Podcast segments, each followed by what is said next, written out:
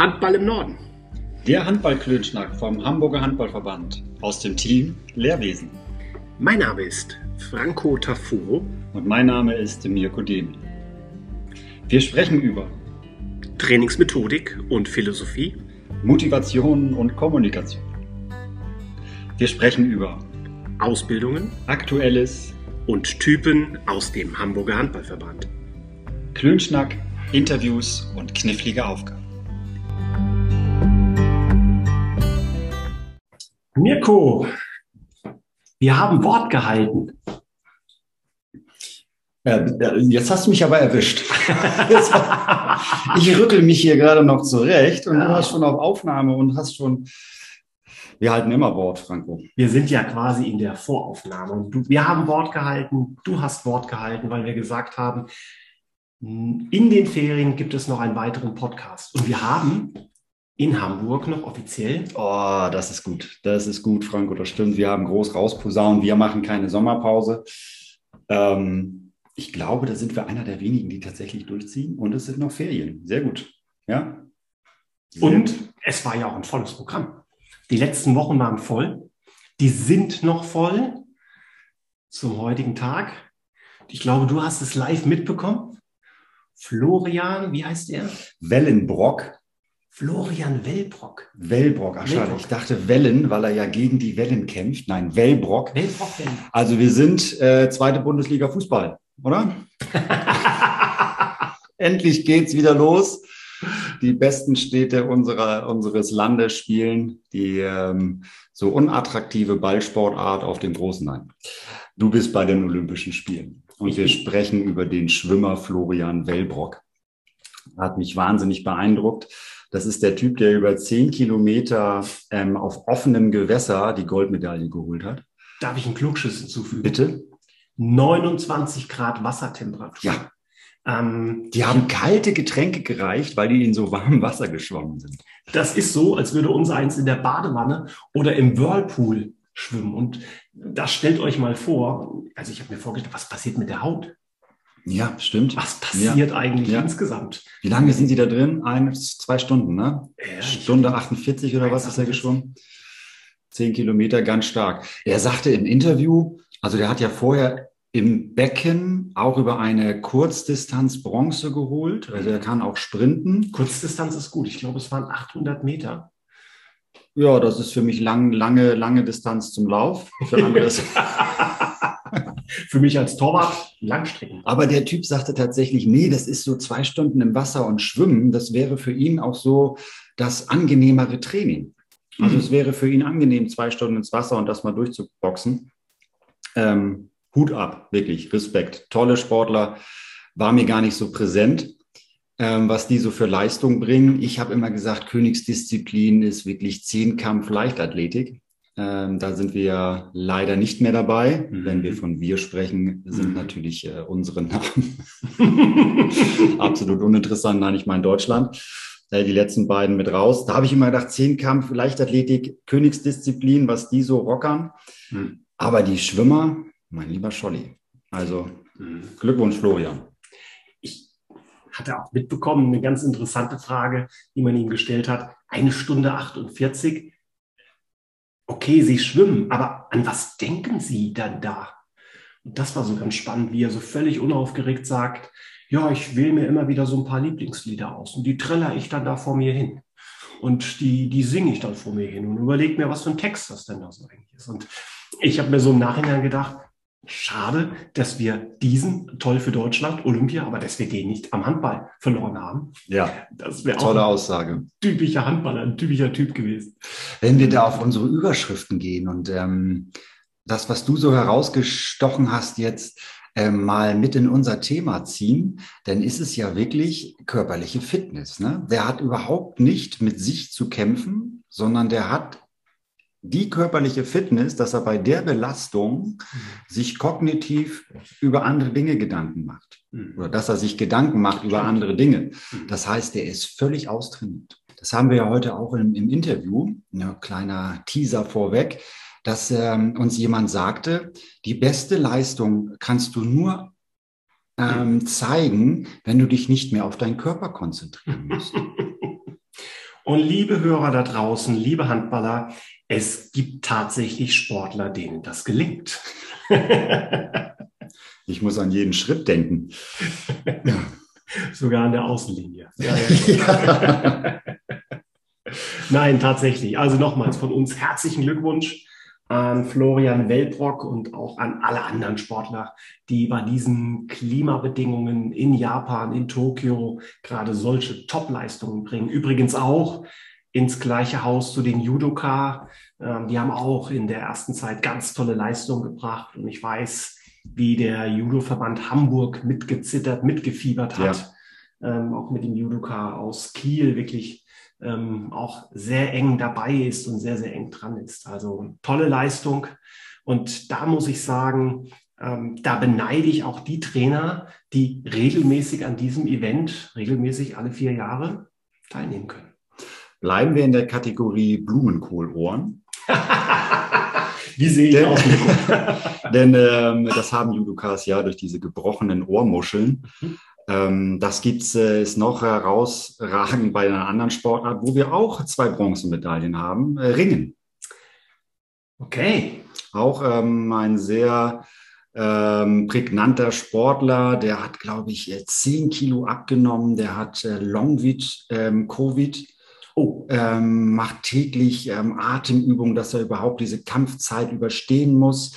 Also was der auf sich genommen hat, ähm, um denn doch dort teilzunehmen. Ist auch noch das, das Ende seiner Karriere. Ich glaube, vorher war er Weltmeister und hat gesagt, das Ding nehme ich noch mit nach Hause und hat da wirklich alles für reingehauen. Alle ähm, körperlichen, ähm, wie sagt man, Gebrechen überstanden und hat das Ding tatsächlich gewonnen. Unglücklich im Halbfinale weil er die Matte verlassen hat. Das ist beim Ringen und beim Judo ja so, wenn du herausgeschoben oder gearbeitet wirst, dann kriegst du eine Strafe. Okay. Das hat ihn das Halbfinale ähm, gekostet, somit Kampf um Bronze. Ähm, Wahnsinn. Also herzlichen Glückwunsch an die attraktivsten Ohren, Judo und Ringen. Auch tolle Leistung. Von dem Herrn weiß ich, glaube ich, den Namen, Frank Stäbler. Ja, richtig. Ist das. Und wir dürfen natürlich nicht vergessen, dass wieder einmal das vermeintlich schwache Geschlecht in Deutschland das starke ist. Die Damen haben die meisten Olympiasiege eingefahren. In Deutschland oder international? Nein, für die deutschen Athleten haben, Ach, toll. Bei den deutschen Athleten haben die Frauen die meisten Goldmedaillen. Also Stand jetzt sind es, glaube ich, sieben von acht. Die Frauen, das heißt, unser Florian, der Wellen, Wellbrock, hat die, hat die äh, einzige Männermedaille. Jetzt wäre es dann sieben von neun. Krass. Florian. Ja, krass. Ja. Da kommen wir auch wieder zurück. Mal sofort Bilder. Ich habe auch die Judo. Wie gendert man denn Judoka? Ich glaube, das kann man nicht, ne? Die Judo-Kämpferin.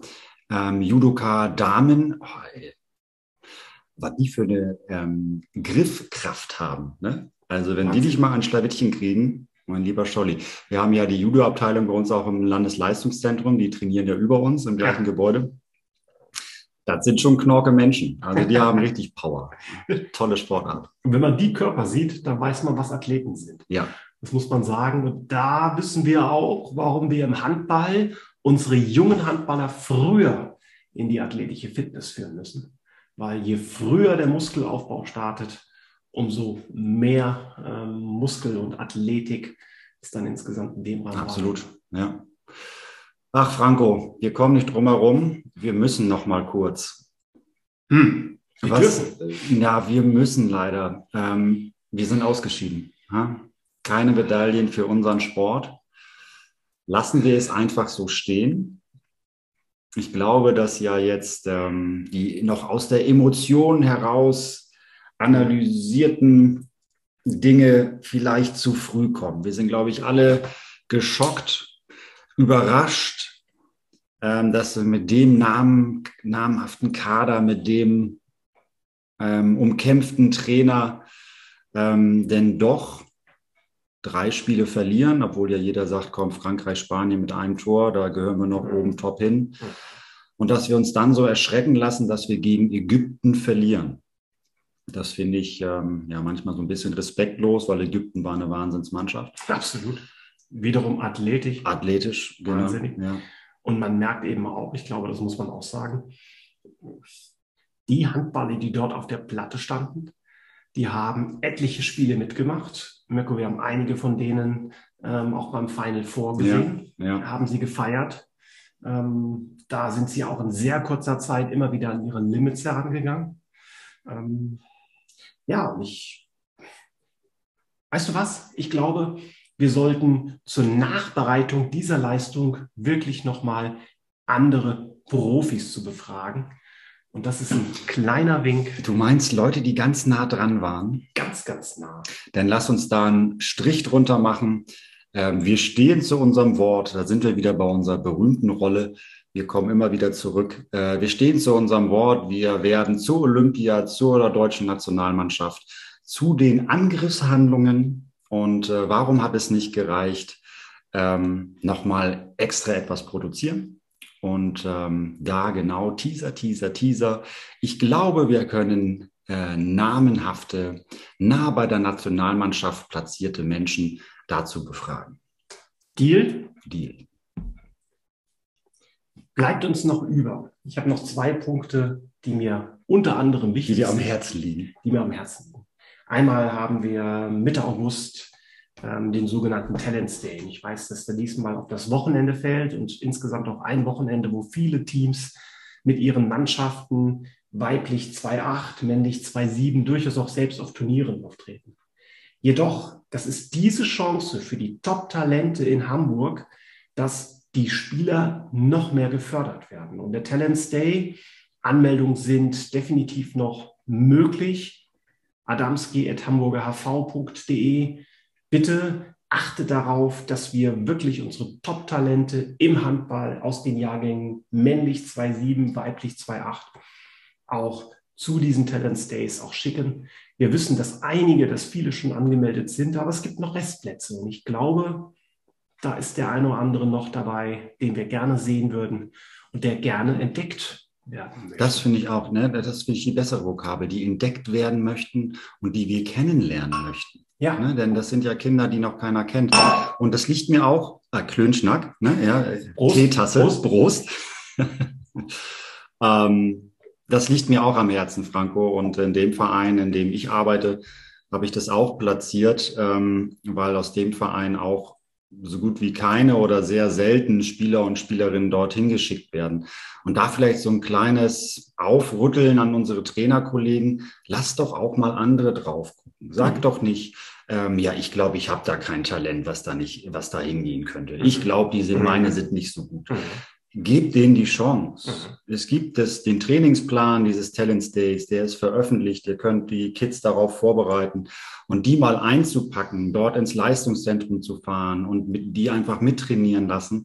Vielleicht entdecken ja die Auswahltrainer mhm. irgendwelche Talente oder mhm. Fähigkeiten bei denen, wo du als Trainer die regelmäßig sieht, wo du drüber guckst. Mhm. Also nehmt denen die Chance nicht weg, bringt eure Kids dorthin und dann sagen den andere schon, ähm, geh noch ein bisschen trainieren. Also bin ich voll bei dir. Pack die Kids ein und bring sie zum Talents Day. Und einen, der ganz, ganz früh zu diesem Talents Day gebracht wurde, ist ein Spieler, den wir beide sehr gut kennen, wo wir heute auch mal einen ganz lieben Gruß ähm, hinschicken müssen, Phil Luca Gründel.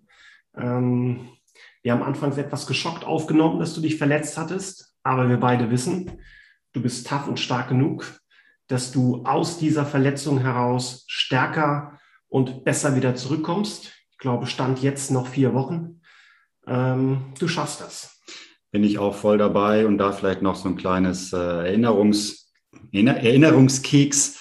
Äh, äh, Filu, hör dir nochmal die äh, das Interview mit äh, der Torhüterin aus Buxtehude an, Lea Rüther, Lea Rüther wo äh, Yogi der Lea auch in einer Verletzungszeit etwas mitgegeben hat der Yogi ist ja bald ganz nah an dir und ähm, ich kenne deine Trainingsmentalität und äh, steck es weg ähm, und komm stärker zurück.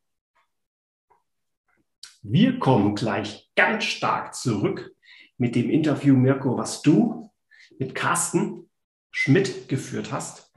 Tolles Gespräch. Ich habe mir das auf dem Rückweg im Auto angehört, ähm, vom schönen Korschenbräuch, ich spreche wahrscheinlich immer noch nicht richtig aus, Aber ich war richtig happy, ähm, als ich das in der vollen Länge auch hören konnte. Ähm, super spannend und ich glaube, ihr alle werdet gleich wissen, ähm, warum ich das so sage. Gibt es noch was, was wir im Vorfeld wissen sollten? Ja, wo wir es aufgenommen haben, sage ich im Interview. Nicht, dass ich mich da wieder drei oder viermal das Gleiche erzähle. Das werdet ihr hören. Ähm, die Aufnahme ist nicht im fahrenden Auto äh, gemacht worden, sondern auf einem stehenden Schiff. Trotzdem sind oftmals sehr viel Windgeräusche zu hören. Aber das ist mir bewusst und das lassen wir auch so, Franco, denn ähm, wir wollten ja wirklich draußen in der Öffentlichkeit äh, das aufnehmen und da gehört dann einfach auch mal ein in Anführungsstrichen störendes Geräusch dazu. Du weißt ja, wie unser Podcast heißt. Handball im Norden. Und so oh, Norden. Schön eingefangen. Ja, der Wind. Ja. Ja, unser erstes äh, Interview mit dem Schiedsrichter. Ne? Wir hatten jetzt ähm, äh, Funktionäre, Spieler, Spielerinnen, wir hatten Trainer, Trainerin und äh, wir stehen zu unserem Wort und äh, nehmen die Schiedsrichterriege mit rein. Und ich fand das Gespräch auch wirklich gut. Ähm, sympathisches Kerlchen, äh, wenn man das bei der Körpergröße mit C-H-E-N hinten sagen darf. Ein Riesentyp. Ähm, ja, gute Unterhaltung, viel Spaß, tolle Ansätze. Nehmen wir ihn auseinander im Gespräch nach dem Gespräch.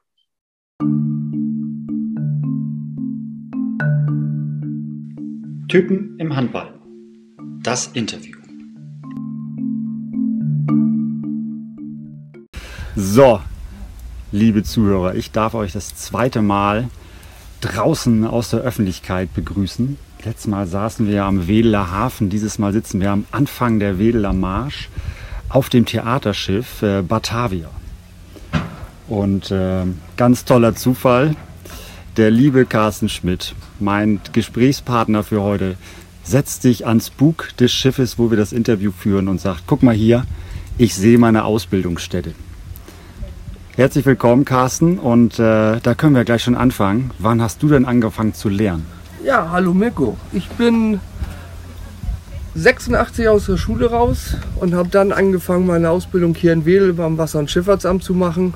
Und das ist der Turm, wo wir gerade drauf gucken? Das ist der Turm, der da hinten steht. Der steht da direkt auf dem Grundstück. Und äh, ja, nach dreieinhalb Jahren abgeschlossen und dann zwei Monate bisschen gejobbt, bisschen Urlaub gemacht. Früher, heute ist es ja ein Jahr, ich habe zwei Monate, ich musste dann zur Bundeswehr am 1.4., wie es denn so war. Also Ausbildung, Bundeswehr. 86 hast du gesagt, also wir verraten dein Alter nicht. Irgendwann ist es Gentleman-like, das nicht mehr zu verraten. Aber du hast schon viel hinter dir. Und wir haben beide hinter uns äh, die handballfreie Zeit. Ja, das stimmt. Die geht ja so langsam wieder los. Und äh, ich würde ganz gern zu Beginn dich ein bisschen so mit Träumerei abholen. Und ähm, ich weiß, du hast ja auch ab nächste Woche Urlaub. Ja, ich habe zweieinhalb ja. Wochen mal am Stück Urlaub. Das Jetzt pass auf, stell dir Folgendes vor, dein Chef und deine Chefin, also dein Arbeitgeber und deine Frau, ja. sagen dir fernab von äh, jeglichen Verpflichtungen als Trainer, als Schiri, als Vater, fernab von jeglichem finanziellen Budget, vier Wochen Koffer packen, wo fährst du hin? Was machst du? Ja, wir sind Türkei-Fan wir kennen ah, hier, hier. Oh, jetzt müssen wir erstmal ja, ja, Tee Klönschnack, es, es, gibt Tee. Carsten ist übrigens schwer beleidigt, weil er dachte, ich lade ihn auf ein Bier ein, aber es ist ein Klönschnack und es gibt eine Tasse Tee. Danke, John. Danke. Gerne. Dann genießen wir euren Tee bei 30 Grad. ich wurde gezwungen. Zum Bierchen sagen wir Bescheid. Ja, geht noch schnell von mir, ne? Also du reist, du bist ein Türkei-Fan, aber mal, wenn du sagst, komm, feuerfrei, du darfst dir die ganze Welt angucken, hast vier Wochen Zeit, jeder zahlt die Reisekosten. Wo würde es hingehen? Ja, ich würde gerne mal Outback gucken, Australien runter. Und ja, Amerika würde mich auch reizen, mal mhm. mit meiner Frau da gemütlich rüberfliegen und mal so zwei, drei Wochen länger mag ich eigentlich immer nicht von zu Hause weg. Ähm, aber ja. Das, spricht, das spricht aber für ein schönes Zuhause. Das spricht für ein sehr schönes Zuhause, ja. Und ich kann ja nicht weg, ich trainiere ja eine Mannschaft und muss pfeifen und beobachten. Guck mal, und da, guck mal, wir, wir bleiben beim Thema. Ähm, kommen wir zurück von der Träumerei in die Realität. wir hatten jetzt so viele Monate ohne unsere Arbeit. Also du stehst auch wahnsinnig viel in den Hallen, da kommen wir ja nachher noch zu, was du noch alles machst und was du tust.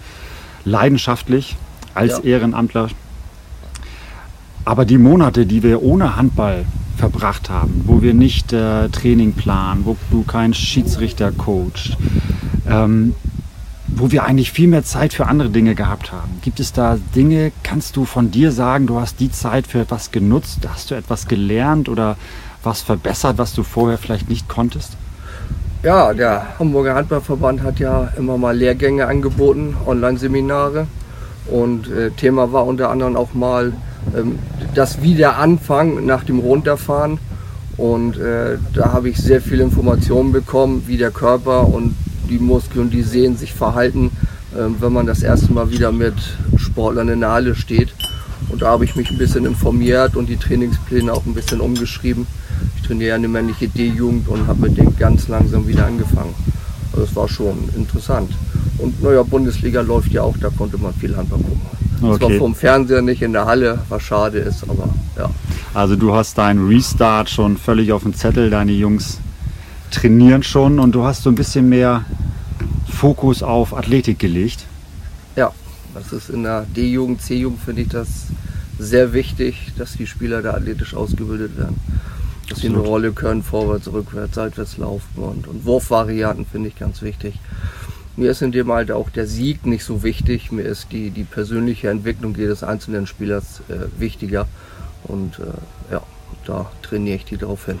Das ist genau das, was wir in der letzten Folge hatten. Ne? Also genau die Trainer mit diesem Verständnis oder mit, dem, mit den Zielen einfach, die gehören einfach an die Basis. Ähm, dass man da ganz klar sagt, ne, weg von der Ergebnisorientierung, ne? weg Ja. zur, zur, hin zur Entwicklung. Also D-Jugend auf jeden Fall.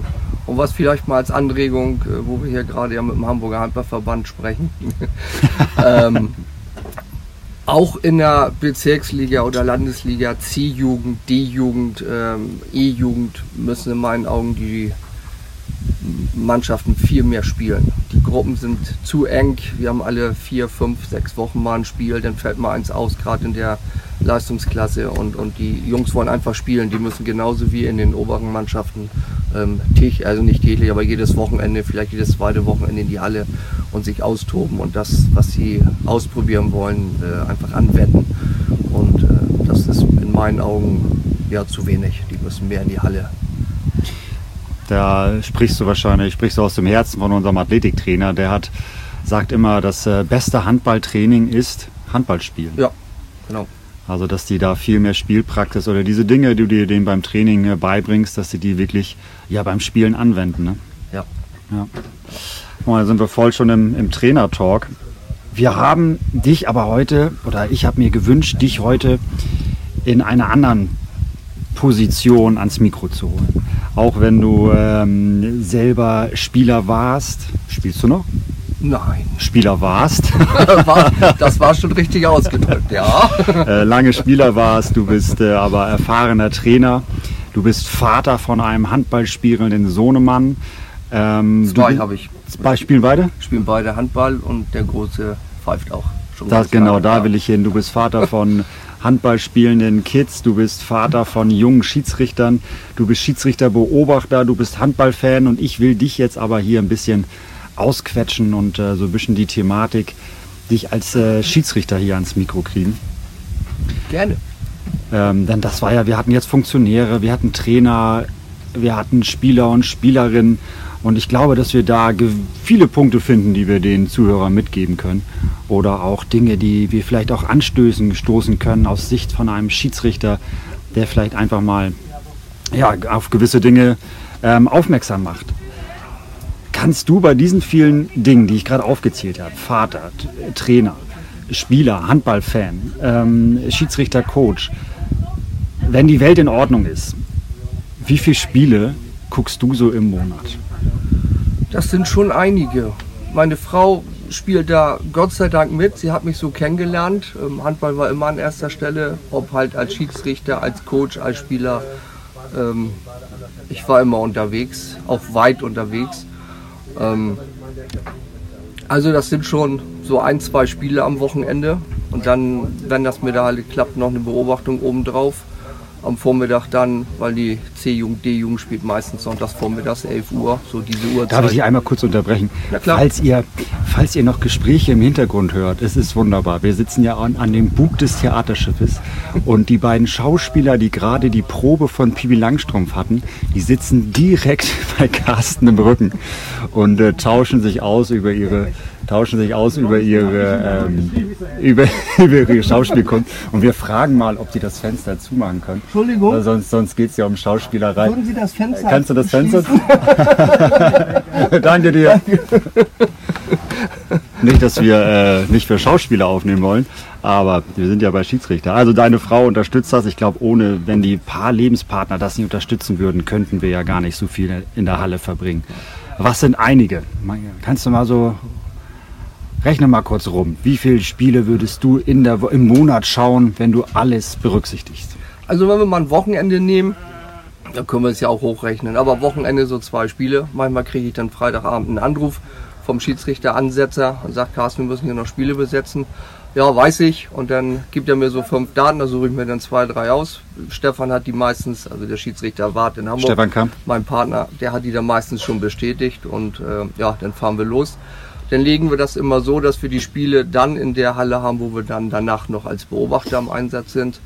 Ja, und vormittags gehe ich dann mit meinem, meiner Mannschaft dann los spielen, irgendwo in Hamburg oder ein Heimspiel. Und wenn es hochkommt, fahre ich mit meinem Sohn noch irgendwo zum Pfeifen und oh. hin und her und ja, dann ist das Wochenende auch wieder rum. Aber das, mein Freund, das sind ja, ja. mehr als zwei. zwei, ist, zwei ja, pfeifst du, dann coachst du eins. Ja.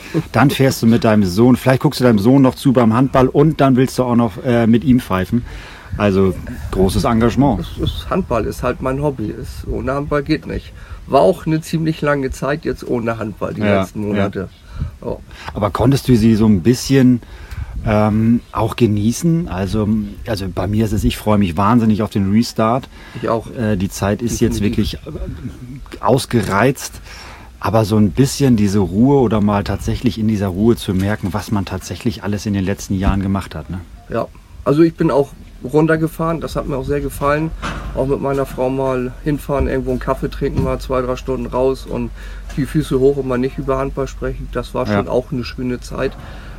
Muss aber jetzt langsam wieder losgehen. Das muss wieder losgehen. Man ne? wird wieder unruhig, wieder man wird nervös, man muss mal äh, in die Halle fahren, äh, Handballspiele gucken, mal wieder die Leute alle treffen, die man ja auch seit einem Jahr, anderthalb Jahren nicht mehr getroffen hat und einfach den über Handball schnacken und äh, sich ja in der Halle treffen und das über Handball muss, schnacken und Handball losgehen. gucken. Deine Passion ist ja nun schon die Schiedsrichterei. Ähm, wenn wir das Traineramt jetzt bei den D-Jugendlichen mal ein bisschen außen vor lassen, ja. Wie guckst du denn? Kannst du noch neutral Handball gucken und dich über Spielerleistungen, Techniken und Taktiken erfreuen oder darüber diskutieren? Oder bist du voll in der Regelkunde und in der Fehlersuche des Schiedsrichters? Naja, Fehlersuche nicht, aber ich bin schon auf die Schiedsrichter fokussiert. Und ähm, wenn dann alles um mich rum aufspringt und sagt, Schiri, musst du doch pfeifen, dann kommt von mir der Spruch, wieso war doch richtig? Schon sind die ruhig bei mir drumherum. Also da gucke ich dann schon auf das Regelwerk und wie die reagieren. Äh, die Kollegen, die man ja im Fernsehen sieht oder auch in den Hallen, in unteren klassischen Mannschaften. Ähm, aber ich gucke mir auch gerne schon mal ein schönes Spiel an. Ja, das mal. Manchmal nehme ich dann auch zu der Beobachtung meinen Sohn mit und dann wird das ausdiskutiert. Wer dann recht hat, das entscheidet dann nachher das Regelwerk. Aber also du leitest deinen Sohn schon äh, auch ganz klar zum Schiedsrichterwesen. Ja, aus. ganz klar. Ja, ja, der hatte auch Lust zu und ähm, wir lernen auch gemeinsam gerade wieder das Regelwerk, weil da stehen ja wieder die Schiedsrichterlehrgänge an. Und äh, es gibt ja vom IAF, gibt es da, ich glaube 320, 330 Regelfragen und die werden abgefragt. Also nicht alle, Fragt er auch dich ab oder fragst du nur den Sohnemann ab? Wir lesen die gemeinsam vor und dann gibt es ja Lösungen, was man ankreuzen kann und dann wird ausdiskutiert. Toll. Und entweder wir sind Toll. richtig oder wir müssen im Regelwerk Toll. nachschauen. Auch das hatten wir in der letzten, in der letzten Folge. Ähm, dieses äh, Vater-Tochter, Vater-Sohn, Mama-Tochter. Verhältnis, aber auch von Trainer und Spielerin. Das ist ja bei dir jetzt auch so. Ist der, ist der, also Timo heißt dein Sohn. Ja. Ähm, ist der manchmal schon genervt von dir? Papa, es muss nicht sein oder Papa, ich lerne auch gerne mal mit jemand anders oder? Ja, also Regel, Regelwerk macht er auch mit seinem Partner zusammen und äh, halt auch mit mir. Ähm, Ja, wenn ich in der Halle bin und gecoacht wird, ist das schon schön, wenn da jetzt mal ein anderer kommt, weil ich erzähle ihm ja immer das Gleiche, weil ich immer einen Fokus auf gewisse Themen habe beim Handball. Die kriegt er, die werde ich ihm erzählen. Ähm, und, und andere Schiedsrichter oder Beobachterkollegen, ähm, die gucken natürlich auf, an, auf äh, andere Sichtweise, die haben andere Schwerpunkte und äh, jetzt muss ich mich da auch ziemlich zurückziehen und jetzt mu muss da auch in, in andere Hände und durch andere mal beobachtet werden, damit er sich auch da weiterentwickelt. Also das ist so wie beim in der Schule, ne? dass der Lehrer mal wechselt, das ist so wie beim ja. Trainer, dass der ja. Trainer mal wechselt, dass er andere Sichtweisen bekommt. Jeder hat so andere Schwerpunkte. Mhm. Ich bin immer so für so fürs, fürs, fürs Auftreten, so richtige deutliche Zeichengebung und äh, das ist so mein Steckenpferd. Und äh, Bereiche, welcher Schiedsrichter in welchem Bereich zu pfeifen hat und die Übergänge zwischen Rückraum und, und äh, Torschiedsrichter, dann das, was am Kreis passiert. Und das sind so meine Steckenpferde. Und, und andere gucken halt mehr so auf, um, zum Beispiel, wenn du als, als ähm, Feldschiedsrichter gepfiffen oder Torschiedsrichter pfeifen, Stürmer faul, als Feldschiedsrichter rennst du zurück. Viele drehen sich mit dem Gesicht nach außen und in dem Moment haben sie halt keinen Blickkontakt zu den drei rücklaufenden Spielern. Ähm, die können den Außenspieler faulen und du siehst das nicht, weil du gerade dich gedreht hast. Und wenn man sich dann zum Feld dreht und die zurücklaufenden Rückraumspieler und die angreifenden Außenspieler im Blick hat, ähm, hat man als Schiedsrichter alles richtig gemacht. Und das ist halt das Stellungsspiel und es sind so Kleinigkeiten, die man so jemandem mitgeben kann. Und äh, ja, das ist so, worauf ich dann so achte. Guck mal, gibst mir schon wieder so viel, ja. so viel Wink mit dem Zaunfall. halt Ste Stellungsspiel hatten wir jetzt schon. Ähm, ich wollte vorab nochmal, das hast du gerade eben auch so erwähnt, wenn, die, wenn das Publikum so aufspringt und sagt, der Schiri, du musst doch das sehen. Also wir kommen so auf diesen Umgangston in der Halle. Ja. Und äh, du weißt ja, dass wir vom Lehrwesen so gerne eine Wettkampfknigge entwickeln wollen. Also dieses, gehört, äh, ne, dieses gut, ja. Äh, Rollenverhältnis oder diese, diese ja. Anstandsregeln, ähm, wie man sich zu verhalten hat. Und ähm, da würde ich gern vorab eine Erinnerung für dich selber wecken. Ich habe nämlich deinen lieben ähm, Partner ähm, und Ex-Schiri-Partner Stefan Kamp gefragt. Naja, Ex ja nicht, wir pfeifen ja noch. Ihr pfeift immer noch, Entschuldigung. Ja, dann, ist, dann ist es nicht deine Ex, dann ist es immer noch da. Meine Ex nicht, nein. nein, wir sind immer noch aktiv und äh, ja.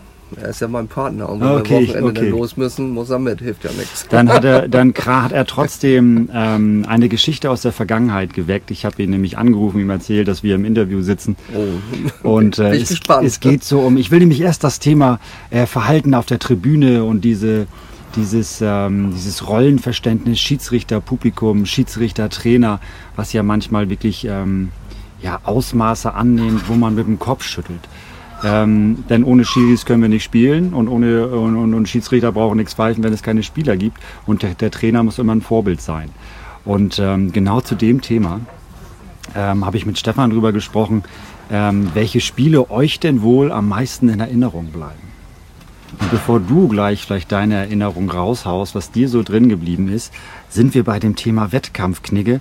Und der liebe Stefan hat dir ähm, Folgendes als Erinnerung ähm, mitgegeben. Pass auf. Ja. Hallo Carsten. Erinnerst du dich noch an die unsägliche Begegnung der Hamburg-Liga Männer in Barmbek um die Mittagszeit? Barmbek hatte am Abend vorher Mannschaftsfeier und die Spieler haben versucht, ihre schlechte Beweglichkeit, mangelnde Agilität durch übertriebene Härte wettzumachen. Dementsprechend hagelte es Zeitstrafen. Der Coach ist schon während des Spiels durch die gesamte Straffolge gegangen und hat uns dann nach dem Spiel bis in die Kabine verfolgt, bis du ihn schlussendlich vor die Tür geschoben hast und die Tür vor seiner Nase zugehauen hast. Den Rest kannst du ja vielleicht noch selbst erzählen. Bis dann und einen schönen Abend. Kannst du dich erinnern, was, was Stefan meint? Ja, sehr gut. An das Spiel kann ich mich sehr, sehr gut erinnern. Ähm Hol uns nochmal ab. Wo war das? Wann war das? Also das war ein Spiel in, der, äh, in, in, in Barmbek. Das ist, glaube ich, die zweite von Barmbek jetzt gewesen. Und ähm, ja, wie Stefan das eben schon sagte, die Spieler waren vorher feiern und waren nicht so beweglich. Naja, und Stefan und ich legen halt sehr viel Wert auch auf Disziplin und ja, die, die, Unsportlichkeit rausnehmen. Also Härte lassen wir zu. Das mögen wir auch sehr gerne, wenn der Abwehrspieler den von vorne annimmt. Ähm, aber wenn man äh, von der Seite kommt oder in der, in, der Luft gestoßen wird, dann gibt es halt, je nachdem, entweder Freiburg oder 7 Meter als Spielfortsetzung und auch die Progression obendrauf. Und wenn man die dann nicht akzeptieren will, gibt es ein gewisses Maß, wo wir dann mal weggucken. Aber wenn die dann halt nicht aufhören, dann geht es halt weiter mit der Progression. Da sind wir ziemlich entspannt. Wir sind dann auch ruhig und ausgeglichen. Naja, und nach Schlusspfiff sollte das dann eigentlich alles gegessen sein. Was, was ich aber genau, das ist ja, entschuldige, dass ich unterbreche, aber da will ich noch kurz, ähm, so hart und so intensiv unser Sport auch ist, es hat aber ähm, es ist ein Unterschied, ob ich jemanden hart angehe oder ob ich mich einfach äh, bekloppt verhalte. Ne? Ich kann, Ja. Motzen gibt es nicht. Also Ja. das ist auch einfach nicht das Bild eines Handballers. Und ohne jetzt Barmbek zu nahe zu treten, wir können auch allgemein sprechen. Es gibt ja mehr Mannschaften als Barmbek, die irgendwann mal einen schlechten Verhaltenstag haben. Also du lässt Härte zu, was unser Sport, was Definitiv. unseren Sport auch ausmacht, Definitiv. sondern es geht ganz klar um das Verhalten. Ja, genau. Also die Härte von vorne ähm, annehmen, ja, gehört zum Handball dazu. Auch, auch mal klammern, auch mal, ja, mal anfassen und ein bisschen weiter raustreiben, das gehört alles zum Handball dazu. Das wollen wir auch, das will auch jeder sehen, das wollen auch die Spieler. Ähm, aber diese Unsportlichkeiten, so mal die Hüfte raus oder unten am Fuß ziehen, was ja damals auch mal aufgekommen ist, jetzt allgemein gefasst, nicht auf Barmbezug bezogen, das haben die nicht gemacht. Ähm, das möchte ich hier gerne nochmal sagen. Ähm, die spielen sonst auch einen guten Handball, die sind auch ausgebildet, war von allen Beteiligten vielleicht nicht Es die ging um das spezielle Spiel. Ne? Ja, und äh, nee, sonst haben wir mit Barmbek auch überhaupt keine Probleme. Im Gegenteil, wir sind da auch, auch gern gesehen, denke ich. Wir haben auch die erste schon in den Trainingsspielen damals noch äh, gegen zweite Bundesliga gepfiffen. Und nein, alles gut mit keinem Verein, mit keiner Mannschaft. Aber an dem. Tag war nicht alles gut. An dem Tag war das ihr nicht habt so. bestraft, ihr habt euer, euer, Ja. euer Bild durchgesch- durchgepfiffen. Und was ist passiert? Vielleicht noch eine Anekdote dann dazu. Wir sind dann nach Schlusspfiff ähm, mit Kampfreder, Zeitmeter Sekretär, in die, in die Kabine gegangen. Und der Trainer von Barme kam halt hinterher und äh, wollte nochmal ein bisschen Frust ablassen. Das haben wir ihm dann auch gewährt. Und irgendwann sagt er, jetzt reicht's. Und äh, dann habe ich ihm versucht, freundlich vor die Tür zu begleiten. Und er wollte sich dann beim Schiedsrichterwart beschweren. Und dann sagte, er, sagte mein Partner, ja, dann leg ich mal los. Und naja, da war dann die Luft ein bisschen raus. Ja, weil Und Stefan dann- Kamm Schiedsrichter erwartet. Genau, ja. so ist das. Und naja, und dann habe ich die Tür aufgemacht, weil es ist ziemlich eng, war stickig. Ich habe gesagt, jetzt beenden wir das hier und dann ist das Thema für mich auch gegessen. Ja, Noch ein ja. schönes Bierchen getrunken, auch mit den Sportlern und dann, ja, duschen und nach Hause. Wie jedes Spiel wird das dann freundlich abgeschlossen. Da sind wir auch nicht nachtragend. Also eine, eine hitzige Erinnerung. ja, alles gut. Aber keine Elefanten.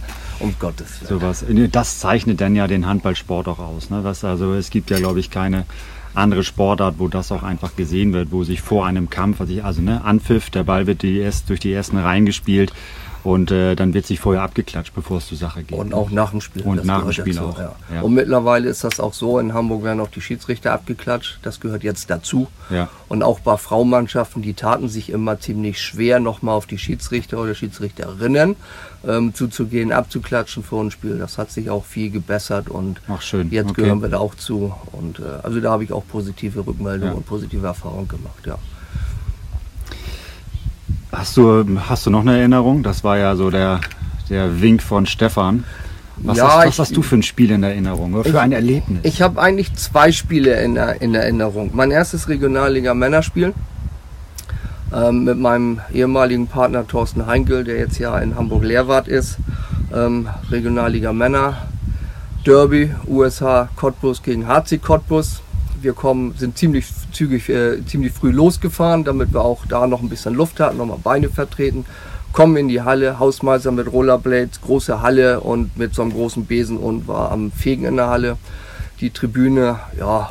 Der hatte Rollerblades an, hat die ja, Halle gefegt. Ja, ja, aber genau. sportlicher. Hausmeister. Und dann kam er bei uns an und sagte, ja, ich stelle hier noch Stühle auf, ich muss das ein bisschen sauber machen. So, und ich denke, na, erstes Regionalliga-Männerspiel, Halle voll und weiß ich nicht, zweieinhalbtausend Leute erwartet. Ich denke, na ja, sag mal, ja, gut, okay, müssen wir durch.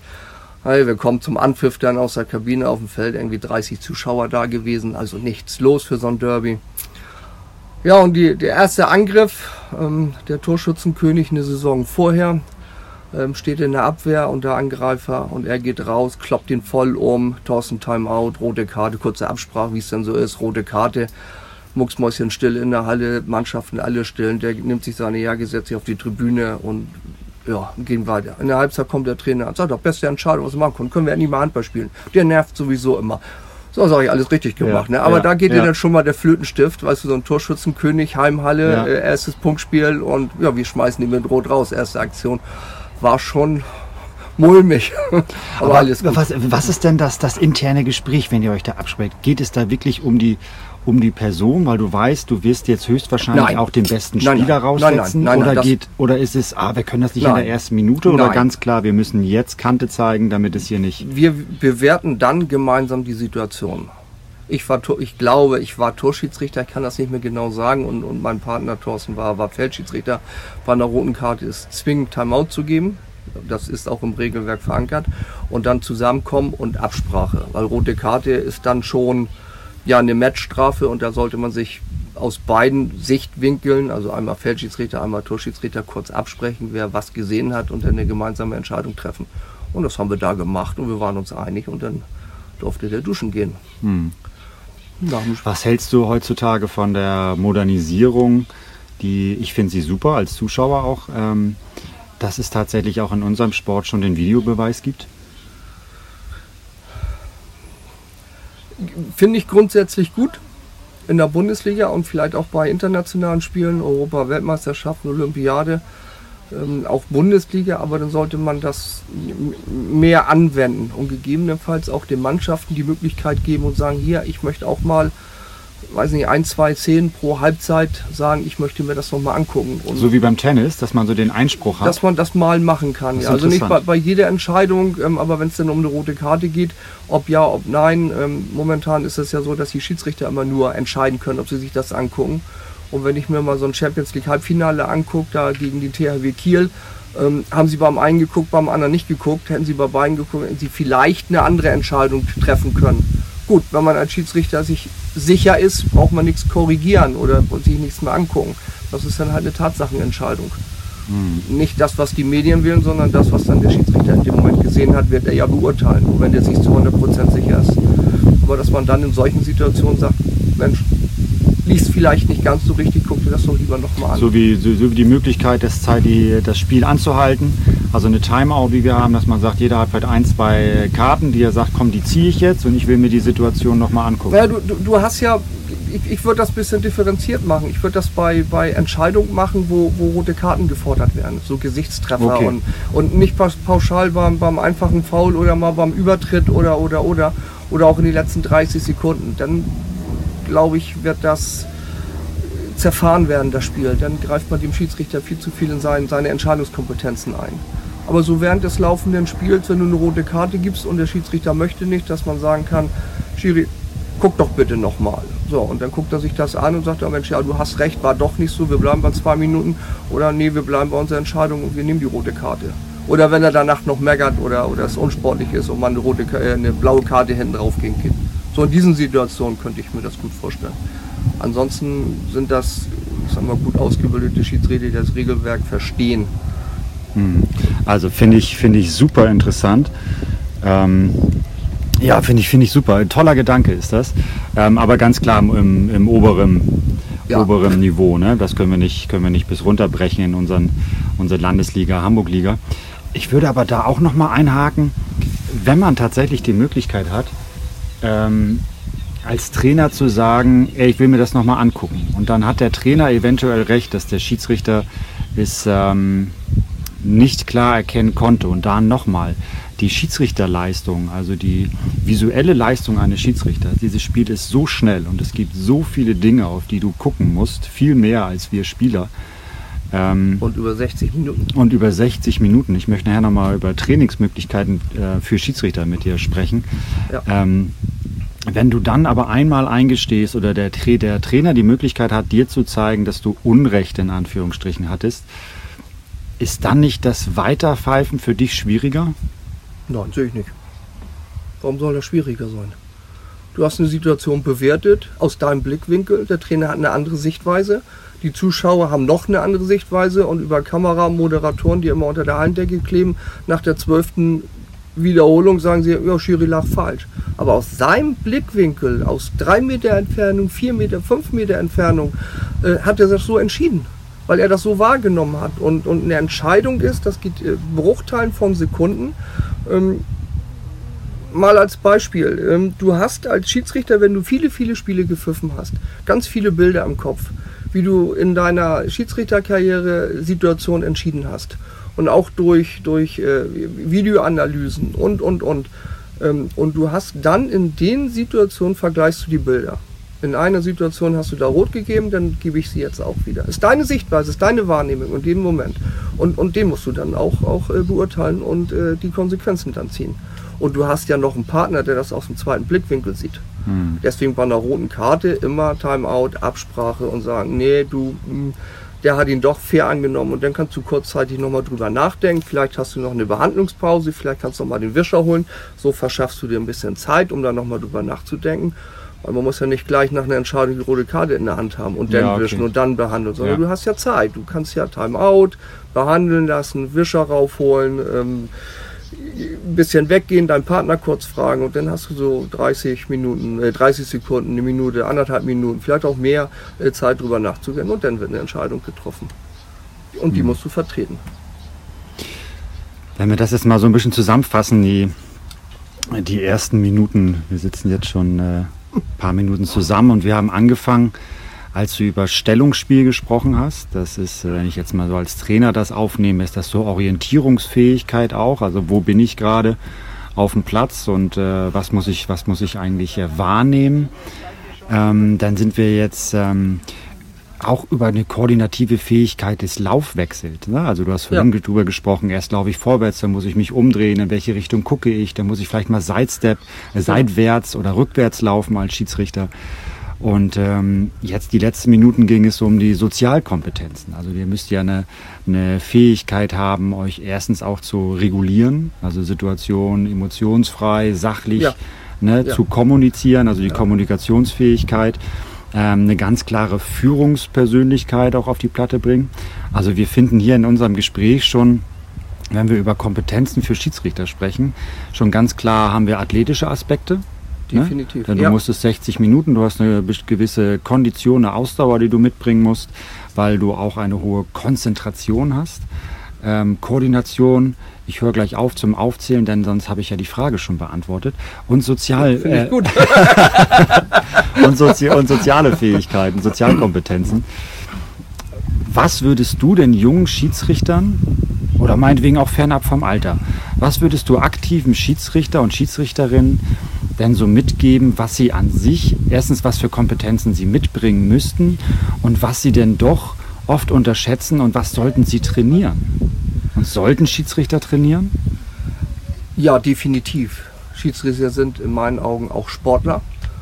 Und äh, wenn ich mir die Bundesliga-Schiedsrichter angucke, die Mannschaften trainieren die ganze Woche, die trainieren den ganzen Tag, zweimal, zweimal am Tag und wir dann Feierabend-Schiedsrichter abends vorher noch gesoffen und, und mit dem Kater dann dahin unsere Bundesliga über die, über die Bühne bringen. Ähm, ich glaube, das ist nicht mehr zeitgemäß, das geht nicht mehr. Das war vielleicht vor vielen, vielen Jahren konnte man das mal machen, aber heute sind das ja auch Wirtschaftsunternehmen in der Bundesliga. Aber ich will das auch runterbrechen auf, auf äh, jetzt den Hamburger Bereich und auch Jugend. Ähm, auch da müssen sich die Schiedsrichter fit halten, körperlich fit halten. Es gibt auf dem Schiedsrichterlehrgang als Gespannschiedsrichter jetzt ähm, für die, äh, die höchste Klasse in Hamburg, Hamburg-Liga Männer, Frauen und auch äh, Landesliga, ähm, ein, ein Regeltest und ein Fitnesstest. Und äh, da muss man sich auf die, die, den Regeltest schon, schon äh, vorbereiten. Ich sprach vorhin die 360, 350 Fragen an, ähm, die ich mit meinem Sohn da jetzt gerade durchgehe, er hat im August einen Schiedsrichterlehrgang. Und sportlich muss er sich natürlich auch fit halten, klar. Und man kann Denn auch. Du musst ja diese, also du musst die, die, die, die, ähm, die Sache kennen und du musst die Regeln kennen, aber du musst sie unter einer hohen Laufbelastung und unter Stress musst du sie ja dann auch noch erst erkennen oder ja. die Situation wahrnehmen und dann auch noch, Entschuldigung, die Eier haben oder Frauen, du musst den Arsch in der Hose haben, das genau. auch noch zu pfeifen. Genau, genau. Also man muss da schon äh, körperlich fit sein, dass man sich nicht auf seinen Körper konzentriert beim Sport, sondern auf das konzentriert, was man da machen will, das Pfeifen. Ich sage meinen Spielern immer, wenn du mit deinem, mit deinem Körper und deinem Ball eins bist, dann guckst du dir den Gegenspieler an und dann weißt du, was der macht und kannst darauf reagieren. Und solange du dich mit deinem Körper beschäftigst, weil dir die Zunge noch aus dem Mund hängt, weil du drei Meter gerade gelaufen bist und körperlich nicht fit bist und den Arm nicht hochkriegst und nicht seitwärts laufen kannst, ja, dann ist der Gegenspieler halt besser. So, und als Schiedsrichter musst du das genauso machen. Du musst dich... Äh, Zum Beispiel, wenn ich jetzt Feldschiedsrichter bin und, und die Abwehr spielt eine offene Deckung ähm, und die turnen immer zwei Meter vor meiner Nase rum. Also ich, spiel, ich stehe im Rückraum linken und, und der Abwehrspieler kommt immer raus. Da muss ich mich da wegbewegen, damit ich von der Seite reingucke, damit ich weiß, was der Angriffsspieler macht mit seinen Händen. Ja, rechter Arm ist oben zum Wurf, zum Werfen als Rückraumspieler. Ja, und die linke Hand geht dann äh, zum Gegenspieler und ich will den mal wegdrücken. Und das macht er vielleicht auch nicht immer ganz sauber. Ich will mal so Tempo hier, hier Stürmerfaul einwerfen. Und ich muss den Abwehrspieler mir angucken, wo der mit seinen beiden äh, Fingern und Hände gerade den Abwehrspieler, äh, den Also Angreifer. noch viel mehr Natürlich. als der Spieler. Natürlich, klar. Ich muss ja beide beobachten. Einmal mit Ball und einmal den Abwehrspieler. Ja. So, und dann habe ich noch den anderen, der einläuft und dann habe ich noch einen Kreisspieler, die muss ich ja alle im Blick haben. Wenn man so peripheres Sehen, das ist so, so einmal gucken und links, rechts ein bisschen die Wahrnehmung schulen. Und das macht man, wenn man viele, viele Spiele gepfiffen hat. Aber können wir da nicht, ich will mal ein bisschen provokant sein. Ja, gerne. Wenn, ähm, wenn wir das Verständnis und auch ähm, äh, das Verhalten von den Spielern und den Trainern einfach äh, noch ein bisschen verändern wollen, verbessern wollen, lass uns verbessern sagen, dann muss den Spielern und den Trainern einfach klar werden, du weißt, dass ich da voll dahinter stehe, auch in jeder Trainerausbildung, dass man klar formuliert und deswegen sitzt ihr auch hier, was ihr alles zu erledigen habt. Genau das Beispiel, was du gerade gesagt hast. Ich als, als, als äh, Verteidiger habe meinen Spieler und vielleicht den Nachbarn noch im Blick. Genau. Aber du als Schiedsrichter musst beides. Du musst das, du musst den Schrittfehler im Angriff, du musst das, äh, den Stürmer, das Stürmerfoul, das eventuelle, du musst äh, die, ähm, die Unsportlichkeit des Verteidigers, du musst ja alles im Blick haben. Ähm, und wenn wir dann wirklich darauf gehen, dass ihr eine wahnsinnige Leistung auf die Platte bringt, die immer wieder unterschätzt wird, ähm, und dann dein zweites Argument, ähm, was du zu deinen Spielern sagst, du musst körperlich fit sein, um diesen Sport austragen zu können. Warum gibt es nicht in bestimmten Kreisen oder in Bezirken oder auf Landesebene können wir jetzt ja einfach mal herumspinnen, warum gibt es nicht einmal die Woche Training für Schiedsrichter? Das ist eine gute Frage. Wir haben das früher selber gemacht. Wir hatten, wie wir in Eigenverantwortung. Es gibt Eigenverantwortlich, immer. Und wir hatten äh, damals ganz viele äh, Schiedsrichter, die überregional gepfiffen haben, also aus dem Hamburger Handballverband in die NUAV, also in die Regionalliga damals und in die Bundesliga. Wir haben uns ja, unregelmäßig alle vier bis sechs Wochen getroffen, nannte sich IG, also Interessengemeinschaft der Schiedsrichter. Haben wir uns damals auch Hemden gedruckt und haben da viele, viele Regelfragen gemeinsam erörtert und was hast du erlebt, was hast du erlebt, wie hast du da entschieden und da haben wir uns untereinander ausgetauscht. Und das war, war also von der Theorie sehr hilfreich. Ja, und sportlich, ähm, ich habe selber viel Handball gespielt, auch Oberliga viele Jahre und auch ein Jahr Regionalliga. Ja, da ist klar, dass der Körper dann auch fit ist. Da brauchte ich mir selber persönlich keine Sorgen machen. Ähm, aber ja, man muss sich fit halten. Ist klar. wollen wir sagen, die Schiedsrichter, die, weil es dieses Training nicht gibt, die Schiedsrichter und Schiedsrichterinnen, die sich äh, selbstständig körperlich fit halten. Also die meisten spielen ja selbst Handball. Also im Handballtraining findet Kondition und Koordinationstraining statt. Das ist jetzt auch in, in, der, in der Oberliga ist das auch so. Da, da finden Gibt auch, es Training? Äh, ja, da gibt es Also wer, Training. wer, wer, tra- wer athletisch trainiert, wird der bessere Schiedsrichter oder die bessere Schiedsrichterin sein? Das kann ich so nicht, weiß ich nicht. Okay. Also wenn du, wenn du athletisch besser bist und hast deinen Körper im Griff, also dein, dein, dein Kopf kann dir sagen, was der Körper machen soll, dann kannst du dich auf andere Sachen konzentrieren. Wenn du es nicht kannst, wenn der Körper nach 10 Minuten Laufen kaputt ist, denke ich, dass die eine oder andere Entscheidung nicht richtig gefällt wird. Weil man, du weißt selber, wenn man körperlich kaputt ist, nimmst du den Spieler raus.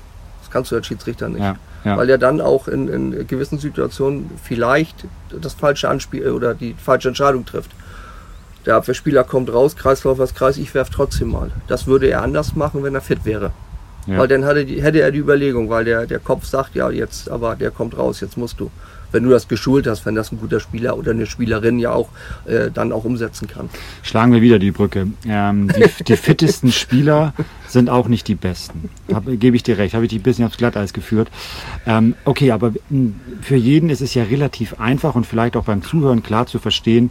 Ich kann, äh, oh hier, äh, der, der Tee ist alle und der Schiedsrichter zeigt äh, handgroß. Ich glaube, wir hätten jetzt gern das Bier. Ja, ihr nehmt zwei Jeber, oder? Ja. Ja, sehr gerne. Ähm, also Kondition abgehakt, jeder kann Ja. Äh, Kondition und Koordination für sich trainieren und ist vielleicht auch im Handballtraining. Was kannst du denn den Schiedsrichter und Schiedsrichterinnen mitgeben, wenn Athletik so einfach ist zu trainieren? wie können sie denn das andere trainieren? Also die Wahrnehmungsfähigkeit, die Entscheidungsfähigkeit. Pfeifen. Pfeifen, pfeifen, pfeifen. Und dann einen dabei haben, der als, als Coach fungiert und bei den Spielen mit ist. Und während der Spiel, naja, während des Spiels darf man das ja nicht, ähm, weil, weil viele Mannschaften sich dann beschweren, dass der Schiedsrichter beeinflussbar ist, wenn einer dabei steht und ihm sagt, was er zu tun Okay. hat. Ähm, das ist nicht so ganz gern gesehen. Du darfst also dein Gespräch als, also kommen wir zum letzten Thema. ähm, super, von du führst das Gespräch mehr als ich. Also als Schiedsrichter-Coach darfst du nicht in der Halbzeit das Gespräch suchen mit dem Schiedsrichter? Man sollte das unterlassen, weil aus den Gründen, was ich eben erzählt hatte, dass die ein oder andere Mannschaften dann sagt, der Schiedsrichter wurde beeinflusst durch einen, der nichts am Spiel zu tun hat, auch wenn du als Coach oder als Beobachter mit bist, und der dann äh, sagt, äh, guck mal dahin, du musst das mal pfeifen, der Spieler macht das. Und in der zweiten Halbzeit ist der Schiedsrichter dann ein ganz anderer Spieler, äh, ein ganz anderer Schiedsrichter, der ganz andere Entscheidungen trifft, was er in der ersten Halbzeit nicht gemacht hat. Das Okay, ist auch dann äh, ziemlich gefährlich und sollte auch nicht gemacht werden.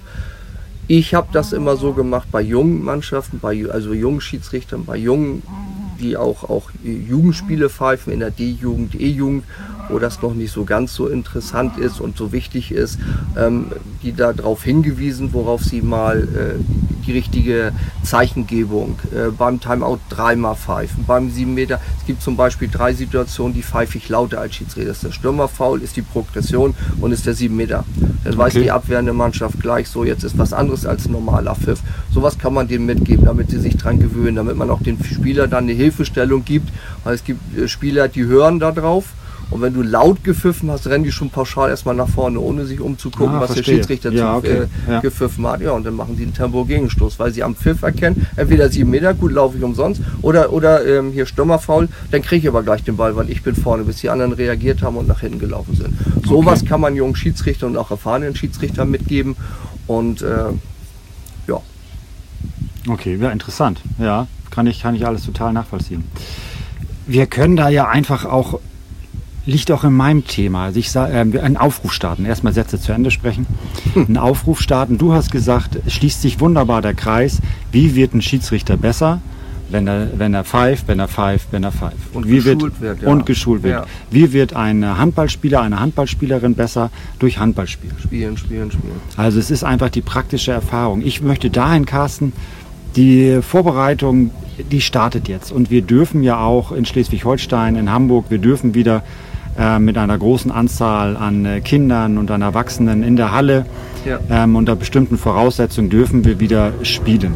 Ja, Und ich möchte einfach auffordern, ich hoffe, das ist auch in deinem Sinne, ähm, jegliche Trainingsspiele und Testspiele, die wir veranlassen, fragt euch bekannte Schiedsrichter, denn die haben jetzt auch monatelang Pause gehabt. ja, ganz wichtig. Hört auf, die Trainer aufs Feld zu stellen, hört auf, die verletzten Spieler aufs Feld zu stellen, sondern ruft eure ähm, Schiedsrichter und Schiedsrichterinnen an und ähm, ladet sie ein, zahlt ihnen einen Obolus dafür, ähm, für, für deren Wege, aber investiert in Schiedsrichter, lasst die eigenen Spieler und Trainer runter von der Platte und lasst uns die Schiedsrichter wieder so fördern, dass sie pfeifen, pfeifen, pfeifen, damit sie auch zur Saison fit sind. Genau, weil die Schiedsrichter lernen durch vieles Pfeifen und die können nur am Wochenende, wenn die Spiele sind, pfeifen. Oder halt in der Vorbereitung, wenn mal ein Trainingsspiel ist.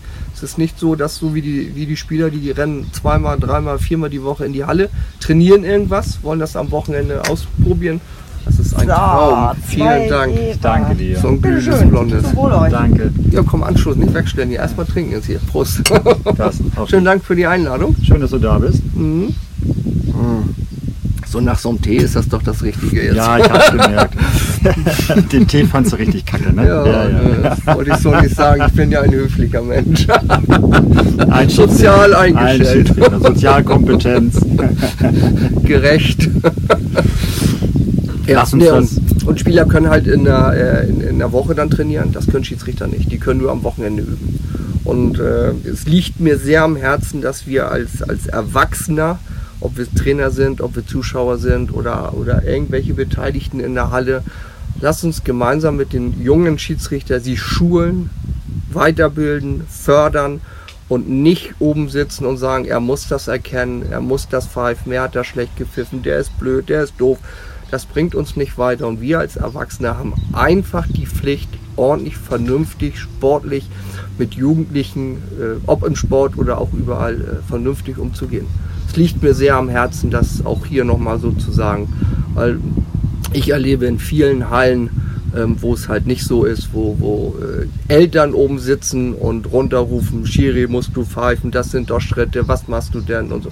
Nee, das ist eine unheimlich schwere Entscheidung für Jugendliche, wenn sie 16, 17, 18 sind, irgendwas zu erkennen, wahrzunehmen, das mit dem Regelwerk abzugleichen und sagen, das ist falsch, das ist nicht falsch, äh, das geht in die andere Richtung oder das ist ein Freiwurf oder das lasse ich laufen. Das ist eine Entscheidung in jungen Jahren, das ist unheimlich schwer und die machen Fehler und die müssen Fehler machen und wir müssen das hinnehmen, ob es Trainer ist oder Zuschauer, Eltern, wie auch immer. Das möchte ich so stehen lassen und das war ja auch ähm, ein Grund, warum wir einen Schiedsrichter oder dich als Schiedsrichter hier ganz so gerne im Interview ähm, eingeladen haben, um das einfach nochmal aus eurer Sicht ganz klar darzustellen, was es für eine Drucksituation ist und was für ein unschönes Verhalten es ist ähm, von den Zuschauer, Zuschauern, Männlein wie Weiblein, du hast sogar gerade gesagt, die Mütter. Ich glaube, das sind Mütter, Väter, das ist völlig egal, welche Person, aber unqualifizierte Bemerkung dem Schiedsrichter gegenüber und auch die Brücke schlagen zu dem Gegner gegenüber. Ich habe ähm, auf der Bank zu sitzen, ich habe auf der Tribüne zu sitzen und ähm, zu motivieren, zu klatschen, ähm, Anfeuern, positiv, anzufeuern, positiv gemacht. zu das sein. Sind so Absolut. Die, die Vokabeln, die da kommen. Ja. Und nicht sagen, du musst entscheiden. Dieses Wort muss, dann ist das Thema schon durch. ja. Ich habe das gehabt in der Halle, da hat mein Sohn gepfiffen, der durfte ja schon ein bisschen eher an, anfangen als mit 16, weil Papa halt dabei war. Ähm, hatten wir so eine kleine Absprache getroffen. Ähm, wenn du mitfährst, darfst du, weil ich habe den dann unter die Fittiche genommen. Und äh, wir hatten da eine Mannschaft und die haben zehn Minuten über den Schiedsrichter gemeckert und dann habe ich ihn ganz höflich gefragt, wer denn seine Tochter gewesen wäre oder ist. Ja, die 13 da hinten, weiß ich, Nummer weiß ich nicht mehr.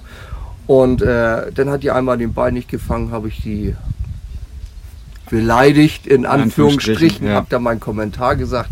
Da guckt der Vater mich an und sagt, was ist mit dir da los? Ich sag, das machst du seit 20 Minuten mit dem da in der Mitte. Ja, ist so ein Schiedsrichter. Nee, das ist mein Sohn.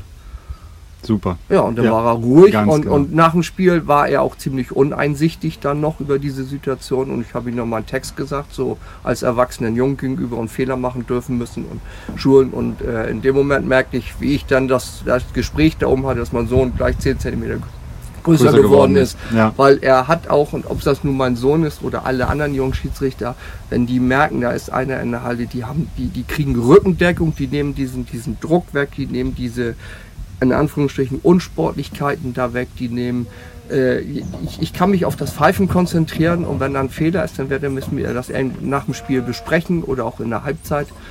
Ähm, die können sich aufs Pfeifen konzentrieren. Und da brauchen wir ganz, ganz viele ehemalige oder auch aktive Schiedsrichter, die in den Bezirken da tätig werden und äh, junge Schiedsrichter ausbilden. Ausbildung ist immer sehr, sehr gut.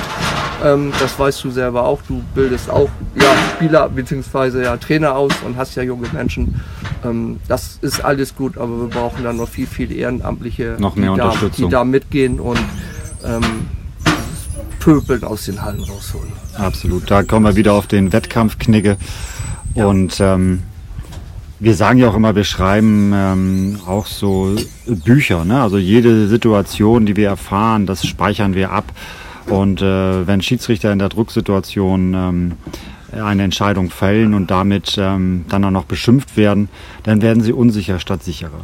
Ja. Ich würde ganz gern bei unserem zweiten kühlem Getränk, was dir ja viel besser gefällt als das warme Getränk, ähm, gern dann doch nochmal zusammenfassen und dann uns auf die letzte Frage hinarbeiten. Also du sprichst dich ganz klar aus, auch Schiedsrichter brauchen Training. Äh, früher hieß es bei dir IG, Interessengemeinschaft, Ja. also das Treffen, um äh, konditionell und äh, regeltechnisch immer wieder sich ähm, sich zu verbessern, ist zu trainieren in dieser hohen konditionellen Belastung. Und wir waren sogar bei Koordination, ne? Laufwechsel, das habt ihr genauso wie wir Spieler und Spielerinnen. Wir sind bei der hohen Sozialkompetenz, äh, kommunizieren zu müssen, wahrnehmen zu müssen, re regulieren zu müssen, Schlichten zu müssen, schlichten zu müssen. müssen. Wunderbare Vokabeln. Ja. Also ein so komplexer Job, ähm, den wir einfach bei jungen Menschen nicht vergraulen dürfen. Ähm, wunderbares nicht, Date. nicht, nicht vergraulen dürfen, würde ich sagen, erwarten dürfen. Das müssen die lernen. Da müssen wir als Erwachsene, als Ausbilder, als Coach, als, als Eltern äh, die hinbringen, dass wir Persönlichkeiten entwickeln, selbstständige Menschen. Ähm, ich habe das bei meinem Sohn immer wieder erlebt, ähm, durch dieses Pfeifen, durch diese Entscheidung treffen, wurde er selbstsicherer. Das schult auch fürs Leben. Mal jemanden Wunderbar. anrufen oder mal irgendwo hingehen und so, ja, das hat er vorher nicht gemacht. Und jetzt sagt er, ja, Papa, muss ich klären, mache ich alleine. Diese Selbstständigkeit, dieses, dieses sicherer werden, eine Persönlichkeit werden, das ist wichtig. Und das erzähle ich auch meinen Spielern und auch viele. Ich, ich, ja, ich mache auch Oberliga-Männerbeobachtung da, die Schiedsrichter. Hm, ich gehe lieber zu Jungschiedsrichtern und gebe denen was fürs Leben mit. Das hört sich doof an, aber Ist, aber, ist es Das, aber nicht. äh, es ist super wertvoll. Und äh, nochmal, super, ähm, danke für dieses Gespräch, danke für diese Statements, fand ich, finde ich super wichtig und das Gespräch geht genau in die Richtung, wo ich es gerne, wie ich es mir vorgestellt habe und wo ich es gerne gehabt habe. ja, sehr gerne. Hat mich gefreut. Aber Freundchen, Oh wir, ja. sind, wir sind noch nicht am Ende. oh Mann. Wir haben so ein bisschen, ähm, ähm, eine Sache haben wir erstens noch vergessen. Ich habe vorhin gesagt, ähm, wenn wir Testspiele und Trainingsspiele machen, dann fragt bitte eure Schiedsrichter in eurem Umfeld. Wenn, ihr, wenn es da vielleicht Ausnahmen gibt, die keine kennen, dann können wir, glaube ich, ganz klar hier sagen, ähm, kamp.hamburgerhv.de. Wenn die E-Mail-Adresse richtig ist, immer zu Stefan. Stefan kann da organisieren, kann vermitteln, kann auch an Thorsten Heinkel gehen. Der ist ja Lehrwart, der hat da auch viele Kontakte und sonst auch an die, an die einzelnen Bezirke wenden. Die, ähm, ich kenne jetzt hier Kreis Pinneberg, da ist äh, Unterspahn. Der erste Vorsitzende, der war mit uns damals auch in der Regionalliga. Unterspahn Frank aus Unterspahn Halzenbeck. aus Halzenbeck, genau.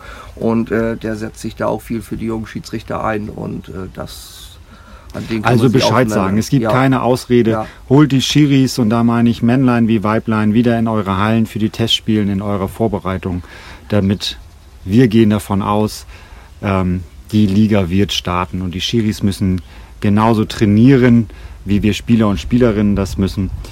Ähm, wunderbar. Wenn du in unserem Handballsport eine Regel verändern könntest oder vielleicht sogar eine Regel rausstreichen könntest oder eine Regel dazu nehmen könntest, was würdest du in unser Handball, in unserem Handballreglement noch verändern? Also ich finde Und da kann ich, da kann ich dich ja ansprechen als, da schließt sich der Kreis wieder, Ja. als ehemaliger Spieler, Ja. als äh, Vater eines äh, Jugendspielers und als Schiedsrichter und als Trainer. Ja, soll ich in der Reihenfolge jetzt antworten? bin oder, oder, oder, das das- auf eine das. Person? Nee, das kriege ich nicht hin. Ähm, nein, Spaß beiseite. Ähm, ich finde das Regelwerk, was wir gerade haben, finde ich gut. Im Gegensatz zu früher, wo wir keine schnelle Mitte hatten, wo wir immer noch warten mussten, dass alle in der eigenen Hälfte sind und jeder kennt die Situation, Schiri pfeift nicht an, weil da einer sich noch einen Schnürsenkel zumacht, damit die noch wechseln konnten und und und. Das ist alles vorbei. Das finde ich gut, auch die schnelle Mitte. Ähm, nee, mir gefällt das Regelwerk richtig gut. Mir bringt das Spaß. Es ist schön schnell geworden, das Spiel. Was vielleicht so ein, so ein Wermutstropfen ist, was ich nicht machen möchte. Ich würde gerne den äh, Torwart rausnehmen und siebten Feldspieler. Das ist nicht so meins. Ähm, und die zweite Sache wäre, wenn ich in Unterzahl bin, ähm, dann ist es auch in Anführungsstrichen eine Bestrafung für die Mannschaft. Dann, ja, danke, dann, äh, dann aufzufüllen auf den wieder Sechsten, weil Torwart rausnehmen. Vielleicht sollte man darüber nachdenken, den Torwart dann drin lassen zu müssen, dass ich dann halt auch nicht nur in der Abwehr, sondern auch im Angriff die Unterzahl spielen muss, um dann auch diese Die Bestrafung, Bestrafung für die Mannschaft dazu, äh, Mhm, dazu mhm. haben. Und das wären so die einzigen Punkte, wo man mal drüber reden könnte in meinen Augen. Ansonsten, wie gesagt, ich finde das Regelwerk gut und äh, ich finde das auch, auch von der Umsetzung, äh, gerade wenn ich mir die Bundesliga angucke, wie hart der Sport ist, aber doch wie fair. Also wenn, wenn die, wenn ich mir gerade so die, die gestern gab es ja Deutschland wieder und, und der Kassining, da stehen zwei von den von den Brasilianern, ja, die kommen von der Seite, die machen einen Schritt weg. Wie oft habe ich das erlebt, dass sie den Schritt dahin machen? Ja, rot oder zwei Minuten, sieben Meter. Es bringt dem Also Abwehrspieler dann lass uns da nochmal kurz abholen, die Ja, Situation. ja. Kastening rechts außen, Angreifer Ja, ähm, und, ähm, Tempo Gegenstoß gelaufen der- und, genau. und die und nicht den Brasilianer Körperkontakt suchen, sondern einfach. Und, und die wissen einfach Regelwerk von vorne annehmen und die stehen neben denen, dann gehen sie weg. Ja. oft hat man das hier in anderen Ligen gesehen, wo der Schritt dann da noch hingeht und sagt, ich habe doch nichts gemacht. Doch, du standst da. Super. Carsten, So. auch da bin ich absolut deiner Meinung. Ich finde auch, ähm, die Bestrafung wird äh, vermindert, wenn wir den siebten Spieler wieder auffüllen dürfen, äh, beziehungsweise Dann einwechseln. den sechsten. Genau, den sechsten. Ja, ja. Ähm, bin ich voll bei dir. Nochmal einen herzlichen Dank für diese wunderbaren, tollen Sätze, die du uns mitgegeben hast. Ich hoffe, wir konnten viele ein bisschen wachrütteln oder wieder in die richtige Spur geben. Ähm, es war bestimmt nicht das letzte Mal, dass wir es äh, ähm, mit einem von deiner Gattung hier im Interview. Gattung. Nee, du, du, du, äh, du zeigst ja viele Positionen. Bist, das, was ich immer gesagt habe. Du, äh, du bist der Vater eines Spielers, du warst früher Spieler, Schiedsrichter. Aber ich meine es ernst. Also wie man einfach die Sichtweise eines Schiedsrichters. Das wird viel zu wenig ähm, aufgezeigt und wir müssen da, glaube ich, immer wieder dran erinnern. Mir fällt gerade noch ein, einer ein, ähm, du sprachst ja vorhin an taktische Schulung für Schiedsrichter. Ähm, ich kann mich an einen, einen Schiedsrichterlehrgang erinnern, wo wir über Deckungsverhalten gesprochen haben. Was ist eine 3-2-1-Deckung, was ist eine 6-0-Deckung, wie heißen die Positionen überhaupt bei einer 6-0-Deckung, was passiert denn, wenn ich im Rückraum kreuze und den parallel von der einen Seite zur anderen Seite rüberspiele. Wenn du sowas weißt, wenn du dich damit beschäftigst, Anführungsstrichen vielleicht Trainer machen oder auch als Spieler aktiv sein, ähm, dann weißt du als Schiedsrichter im Vorwege, wo die Knackpunkte sind, wo es gleich zum Körperkontakt kommt. Dementsprechend kannst du dich positionieren und weißt, da kommt jetzt die Erwartung, da habe ich jetzt den Körperkontakt, da will der Spieler durch mit allem, was er hat. Ich stelle mich so hin, dass ich beides gucken kann.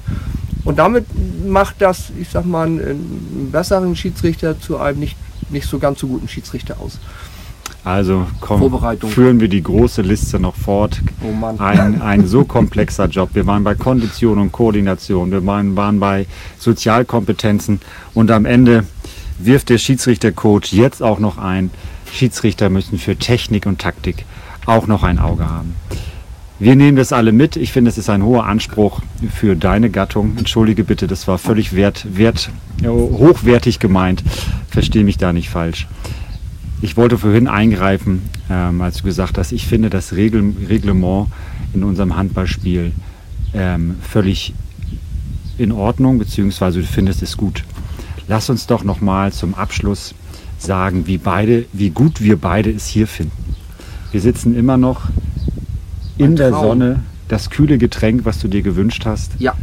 Wir hören Schafe und Vögelchen. Ein Nur Mirko sitzt ein bisschen im Weg, weil der sitzt mir gerade gegenüber. Okay, kann man drüber hinweg gucken. Mir scheint, die, mir scheint die Sonne in den Nacken und du kannst über mich weggucken, weil du nämlich auch noch ein Riesenkerl bist. Ach, hör auf. Nein, schöne Ecke hast du hier ausgesucht. Gefällt mir ja. Also Batavia, das Theaterschiff Batavia an, äh, an der Wedeler Marsch, ähm, Kindertheater vor dem Schiff, ähm, hoffentlich bald wieder Kabarett und ähm, Erwachsenentheater im ehemaligen Maschinenraum des Schiffes. Ähm, eine Kneipe ist es auch noch. Ähm, es gibt leckeres Jeferbier, es gibt Hagebuttentee, Pfefferminztee. Ähm, danke für die Stunde Sehr gerne, mein lieber Mirko. Hab mich gefreut. und wir sehen uns in irgendeiner Halle irgendwann, hoffentlich. Ich werde Wedel mal pfeifen müssen, glaube ich. Ich freue mich drauf. Danke Ja. dir, Carsten. Bis Ja, sehr bald. gerne. Tschüss. Tschüss.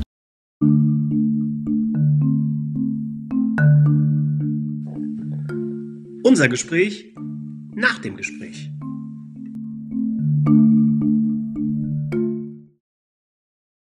Recording in progress. Ah, Ich kann ja kein Französisch. Herzlichen Glückwunsch, Mirko. Tolles Gespräch. Danke dir.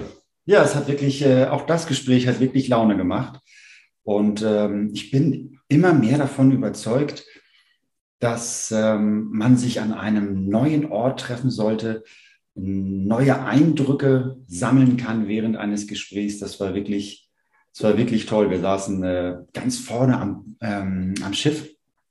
Äh, zwei Plätze waren da für uns reserviert. Übrigens, danke, dass du das nochmal erwähnst. Ähm, ich als Mitteldeutscher, als Hesse, Achso, Schiff, Schiff sind die Dinger, die auf dem Wasser fahren. hm, vorne ist Bug, Vorne ist Bug, hinten ist Heck. Heck.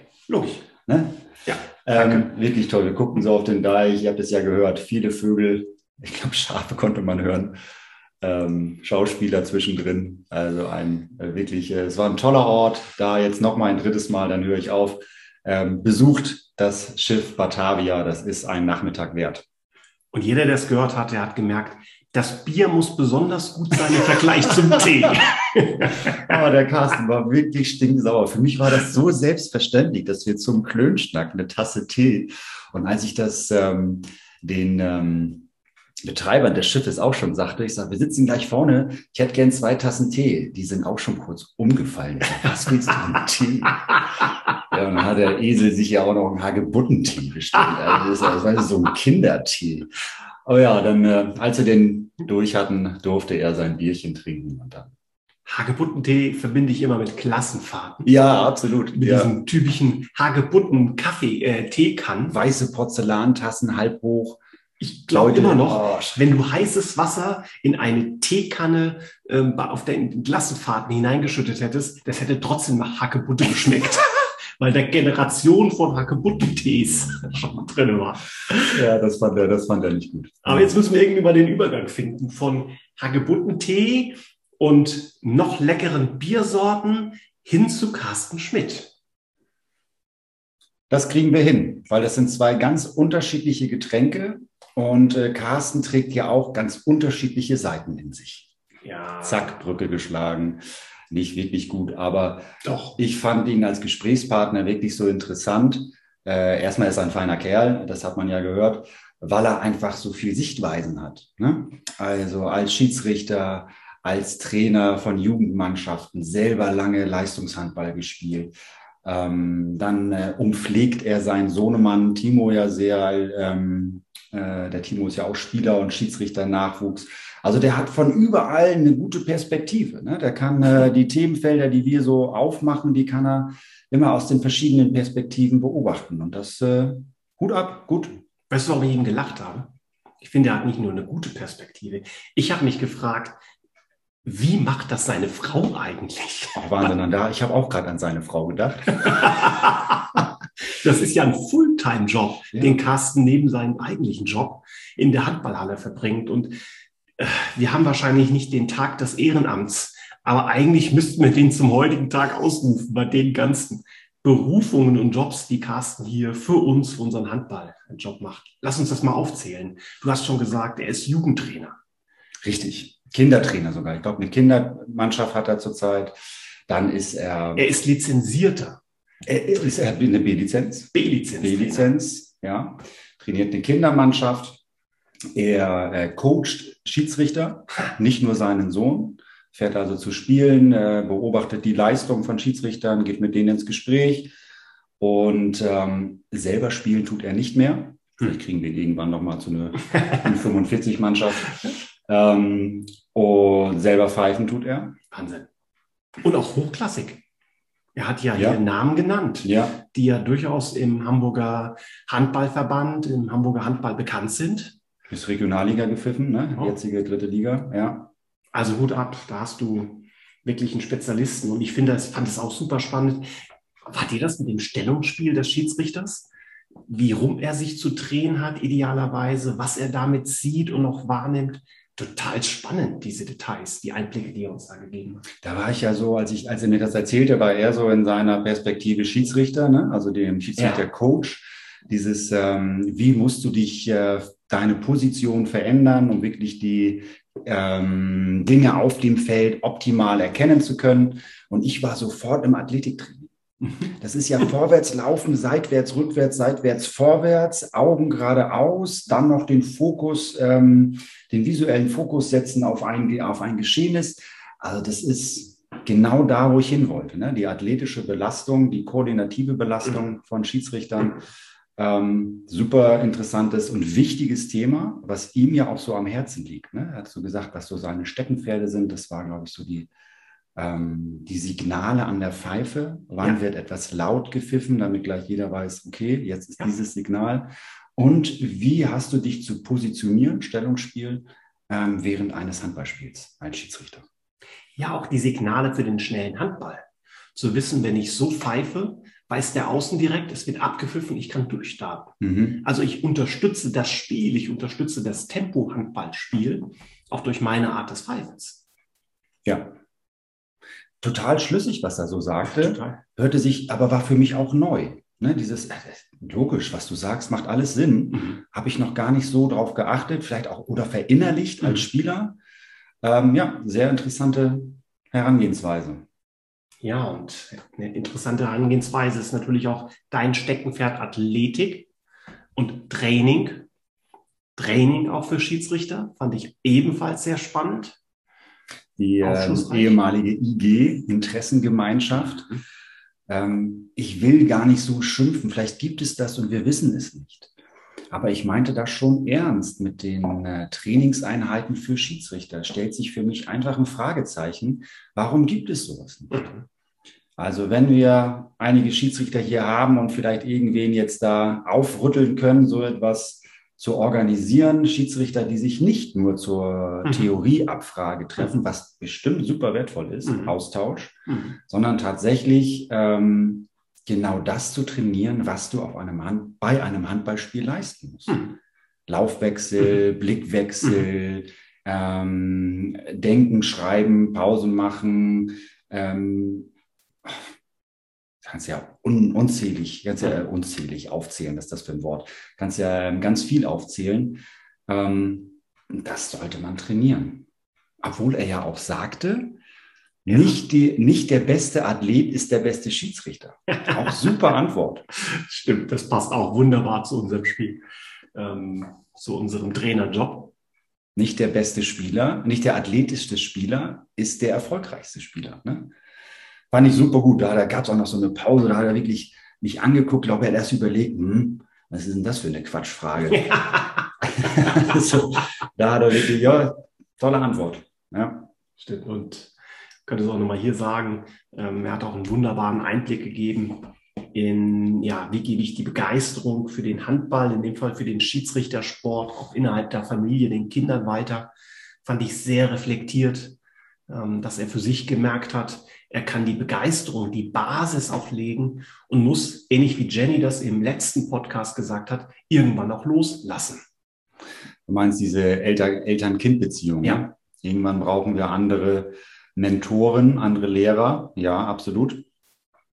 Am Anfang bist du natürlich bei der, bei der Beziehung Vater-Sohn, Mutter-Tochter, Vater-Tochter. Ähm, die hören natürlich auf dich, die wollen geführt werden. Aber irgendwann, nach einem gewissen Schritt, wenn sie ein Niveau erreicht haben, dann muss auch mal jemand anders kommen.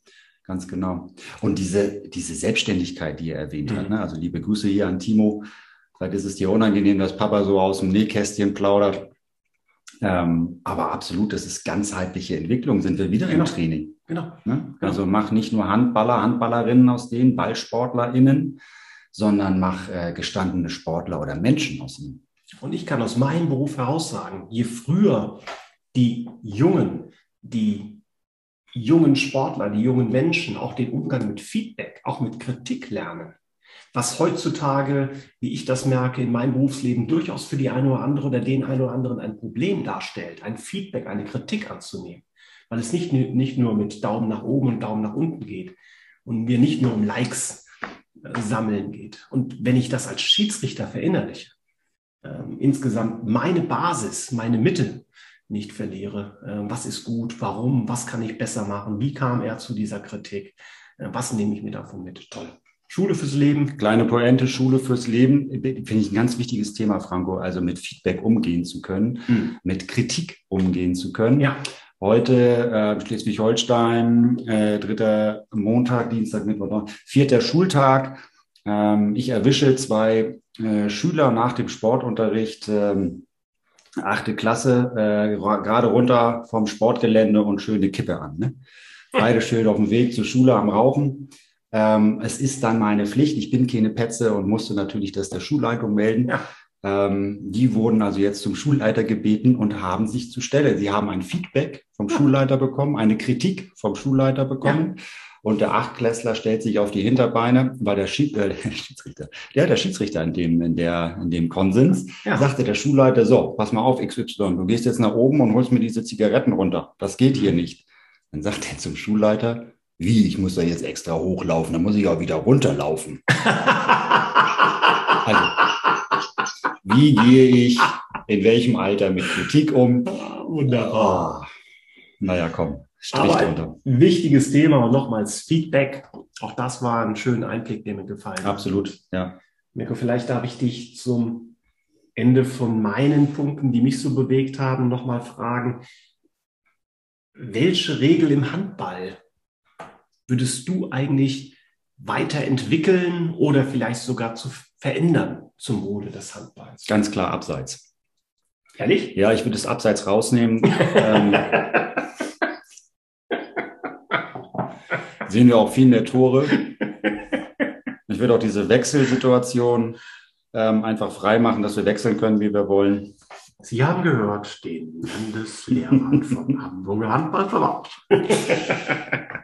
Spaß beiseite. Ähm, habe ich mir tatsächlich Gedanken darüber gemacht, weil ich, Ja. als ich Ihnen die Frage gestellt habe, ich komme auch, ich komme auf keine Regeländerung. Ich habe so ein bisschen, ich finde das Handballspiel, so wie es ausgelegt wird, wie es äh, geregelt wird, finde ich es auch hochattraktiv. Genau das nämlich, kein Abseits, Pässe nach vorne spielen zu können. Die schnelle Mitte macht unser Spiel so attraktiv. Ähm, und auch bei der Intensität, dieses, dass man wechseln kann, so viel und so Mhm. und wann man will, finde ich wahnsinnig toll. Ich finde diese Timeouts super attraktiv. Mhm. Man kann die Philosophie des siebten Feldspielers oder das Einsetzen des sechsten Feldspielers, äh, Torwart rausnehmen nach einer Zwei-Minuten-Strafe, das kann man wirklich diskutieren, pro und contra. Mhm. Ich bin da ein bisschen kontra eingestellt, aber lass mich halt auch gerne überzeugen. Das ist so was, wo ich gerne, ja, drüber philosophieren würde. Mhm. Aber so vom Reglement, grundsätzlich bin ich bei Carsten, ist das eine tolle Auslegung. Stimmt. Was ist bei dir? Was würdest du wegnehmen, dazu nehmen? Ich würde mir eine Variation wünschen. Also ich finde, dass zum Teil gerade auf internationaler Ebene ähm, der Bereich Kopftreffer beim sieben Meter, Kopftreffer des Torwarts beim sieben Meter ähm, zu früh, zu schnell gepfiffen wird. Ich würde mir da eher wünschen, auch im Sinne der Schulung der Spieler, der Außenspieler, dass der Kopftreffer des Torwarts bei Außenwürfen, wo er wirklich steht und der Ball sich zum Kopf hin bewegt, ähm, überleg mal, was für eine Geschwindigkeit das ist. Der Außenspieler kommt angelaufen. Das heißt, der läuft mit ein paar kmh. Dann kommt ein Wurf aus fünf bis sechs Metern, zum Teil volle Kanne.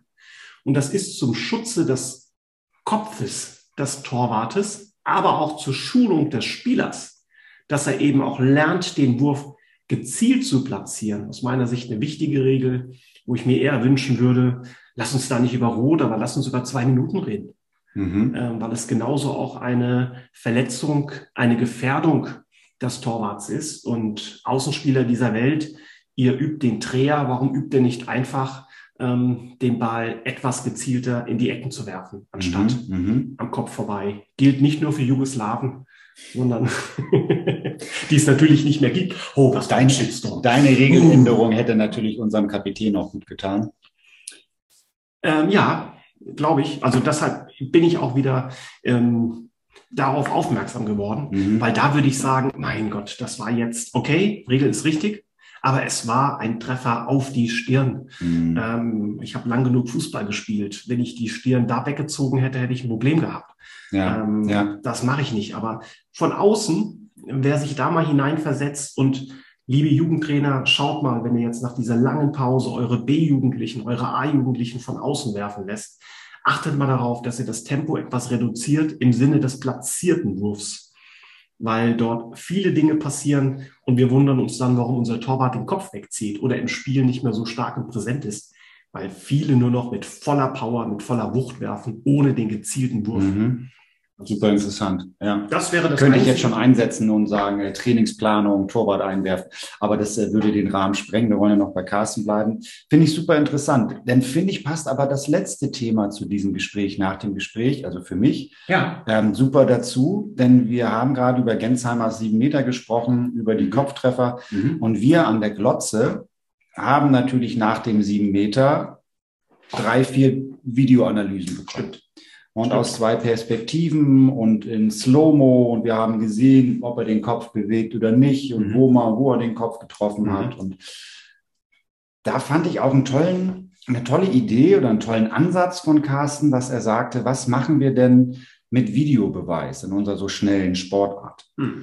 Ähm, und da hatte er den Ansatz, dass ganz klar in den oberen Regionen, also Bundesliga, lass uns das bei Bundesliga und internationalen Spielen machen, dritte, zweite, erste Liga, ähm, dass man die Möglichkeit hat, bei Mhm. roten Karten Mhm.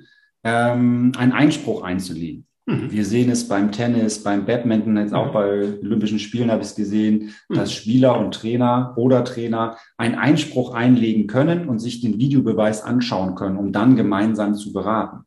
Fand ich auch einen interessanten Ansatz, dass das gerade als Schiedsrichter kommt, denn ich hätte gedacht, der fühlt sich dann ja über den Mund gefahren, sozusagen. Fand ich auch toll. Was denkst du darüber?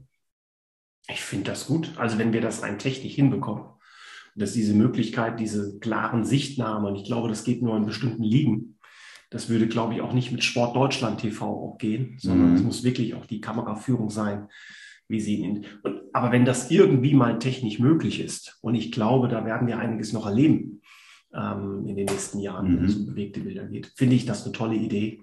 Alles, was den Sport besser und schneller macht, und das ist wichtig, was nicht ins Taktieren geht, sondern wir müssen Mhm. dann auch schon von Mhm. anderen Sportarten lernen und sagen, gib denen zwei Challenges, aber Freundchen, wenn du das taktisch nutzt, ist eine Challenge weg. Dann hast du eine genau, neue. genau. So wie die Also. Timeout-Karten. Du hast zwei, drei Möglichkeiten, ein, zwei Super. Möglichkeiten, Sehr gut. dir dann nochmal Bilder anzuschauen. Super interessant, super interessant. Hast du noch etwas, Was mir aus dem was Gespräch, dir aus dem Gespräch noch auf dem Herzen liegt? ja, wie hat dir eigentlich das Bier geschmeckt? Ja, ich bin ja so ein Mittrinker. Ne? Ich Ja. hätte auch mir eine zweite Tasse Tee bestellt. Wir sind Gesellschaftsbiertrinker. Wir sind Gesellschaftsbiertrinker. so nach dem Ja, Training. Ja, ja, ja. Ähm, und ich finde, und deshalb auch die Frage, ist das nicht wieder schön, dass wir endlich wieder Handball spielen, spielen dürfen, uns vor der Halle wieder treffen können und endlich wieder Handball klug schnacken können? Das, was so viele gesagt haben. Ne? Natürlich lieben wir unseren Sport und die Intensität und den Schweiß und den Kampf, aber dieses ähm, so wichtige Beieinandersein. Ne? Ähm, ich glaube, es fängt jetzt sogar schon an, dass man in gewissen Sporthallen, Stadtteilen, Landkreisen schon wieder duschen darf nach dem Sport. Das musst du mir also alleine dieser Satz. Wir dürfen wieder duschen nach Ja, dem ja, ja. Sport und dann einfach mit einem Getränk deiner Wahl vor der Sportstätte zu stehen, um das mal pädagogisch einzuordnen. Ähm, und einfach, ja, Klugschiss, Klönschnack, ähm, Zusammen sein, zusammen sein. zusammenstehen. Absolut. Ja. Und jeder von euch, wenn wir jetzt ein paar Zuhörer haben, die überlegen, ob sie denn beim Handball bleiben, ob sie sich das in Zukunft antun, Freunde des Handballsports, kommt in die Halle. Und ich verspreche euch, wenn ihr euch dreimal die Chance gibt, ob als Probetraining oder sonstiges, wieder mal unserem tollen Sport nachzugehen und danach noch das eine oder andere Gespräch zu führen. Ihr kommt gestärkt nach Hause und ohne Handball ist die Welt nicht schöner. Oh, nicht schöner. Handballer sind die besseren Menschen.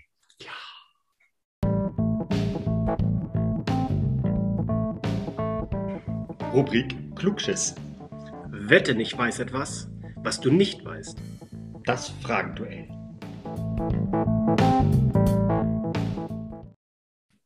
So, Mirko. So, Franco, der Klugschiss. Hm. Ich beginne mal aufgrund einer besonderen Situation habe ich mir ein Sprichwort ausgesucht und Ah. natürlich wie passend ähm, auf Japanisch.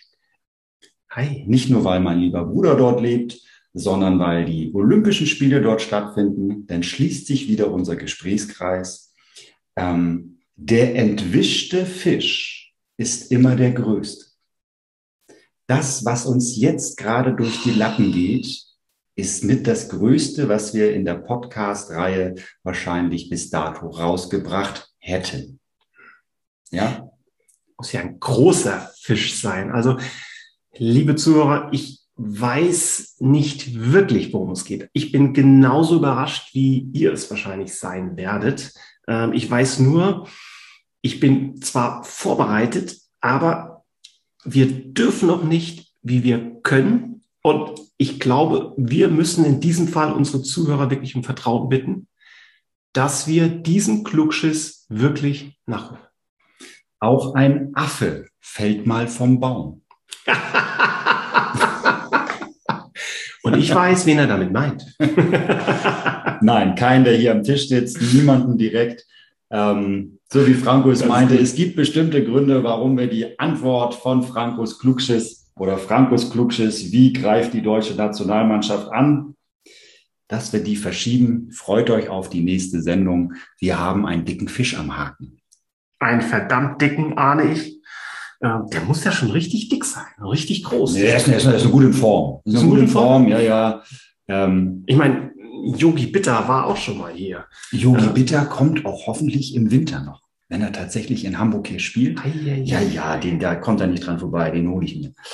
Darf, Ähm, ich, darf ich schon mal sagen, wir haben auch einen weiblichen Fisch. Der ist nicht dick, sondern der ist richtig klasse, richtig attraktiv.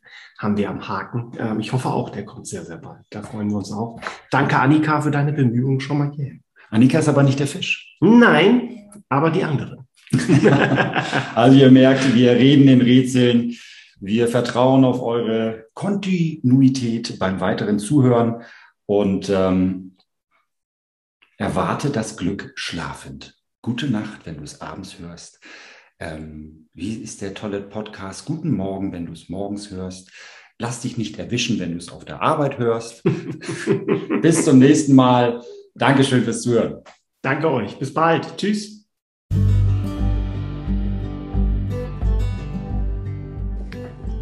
Danke fürs Zuhören. Schön, dass du dabei warst. Bis zum nächsten Mal. Tschüss.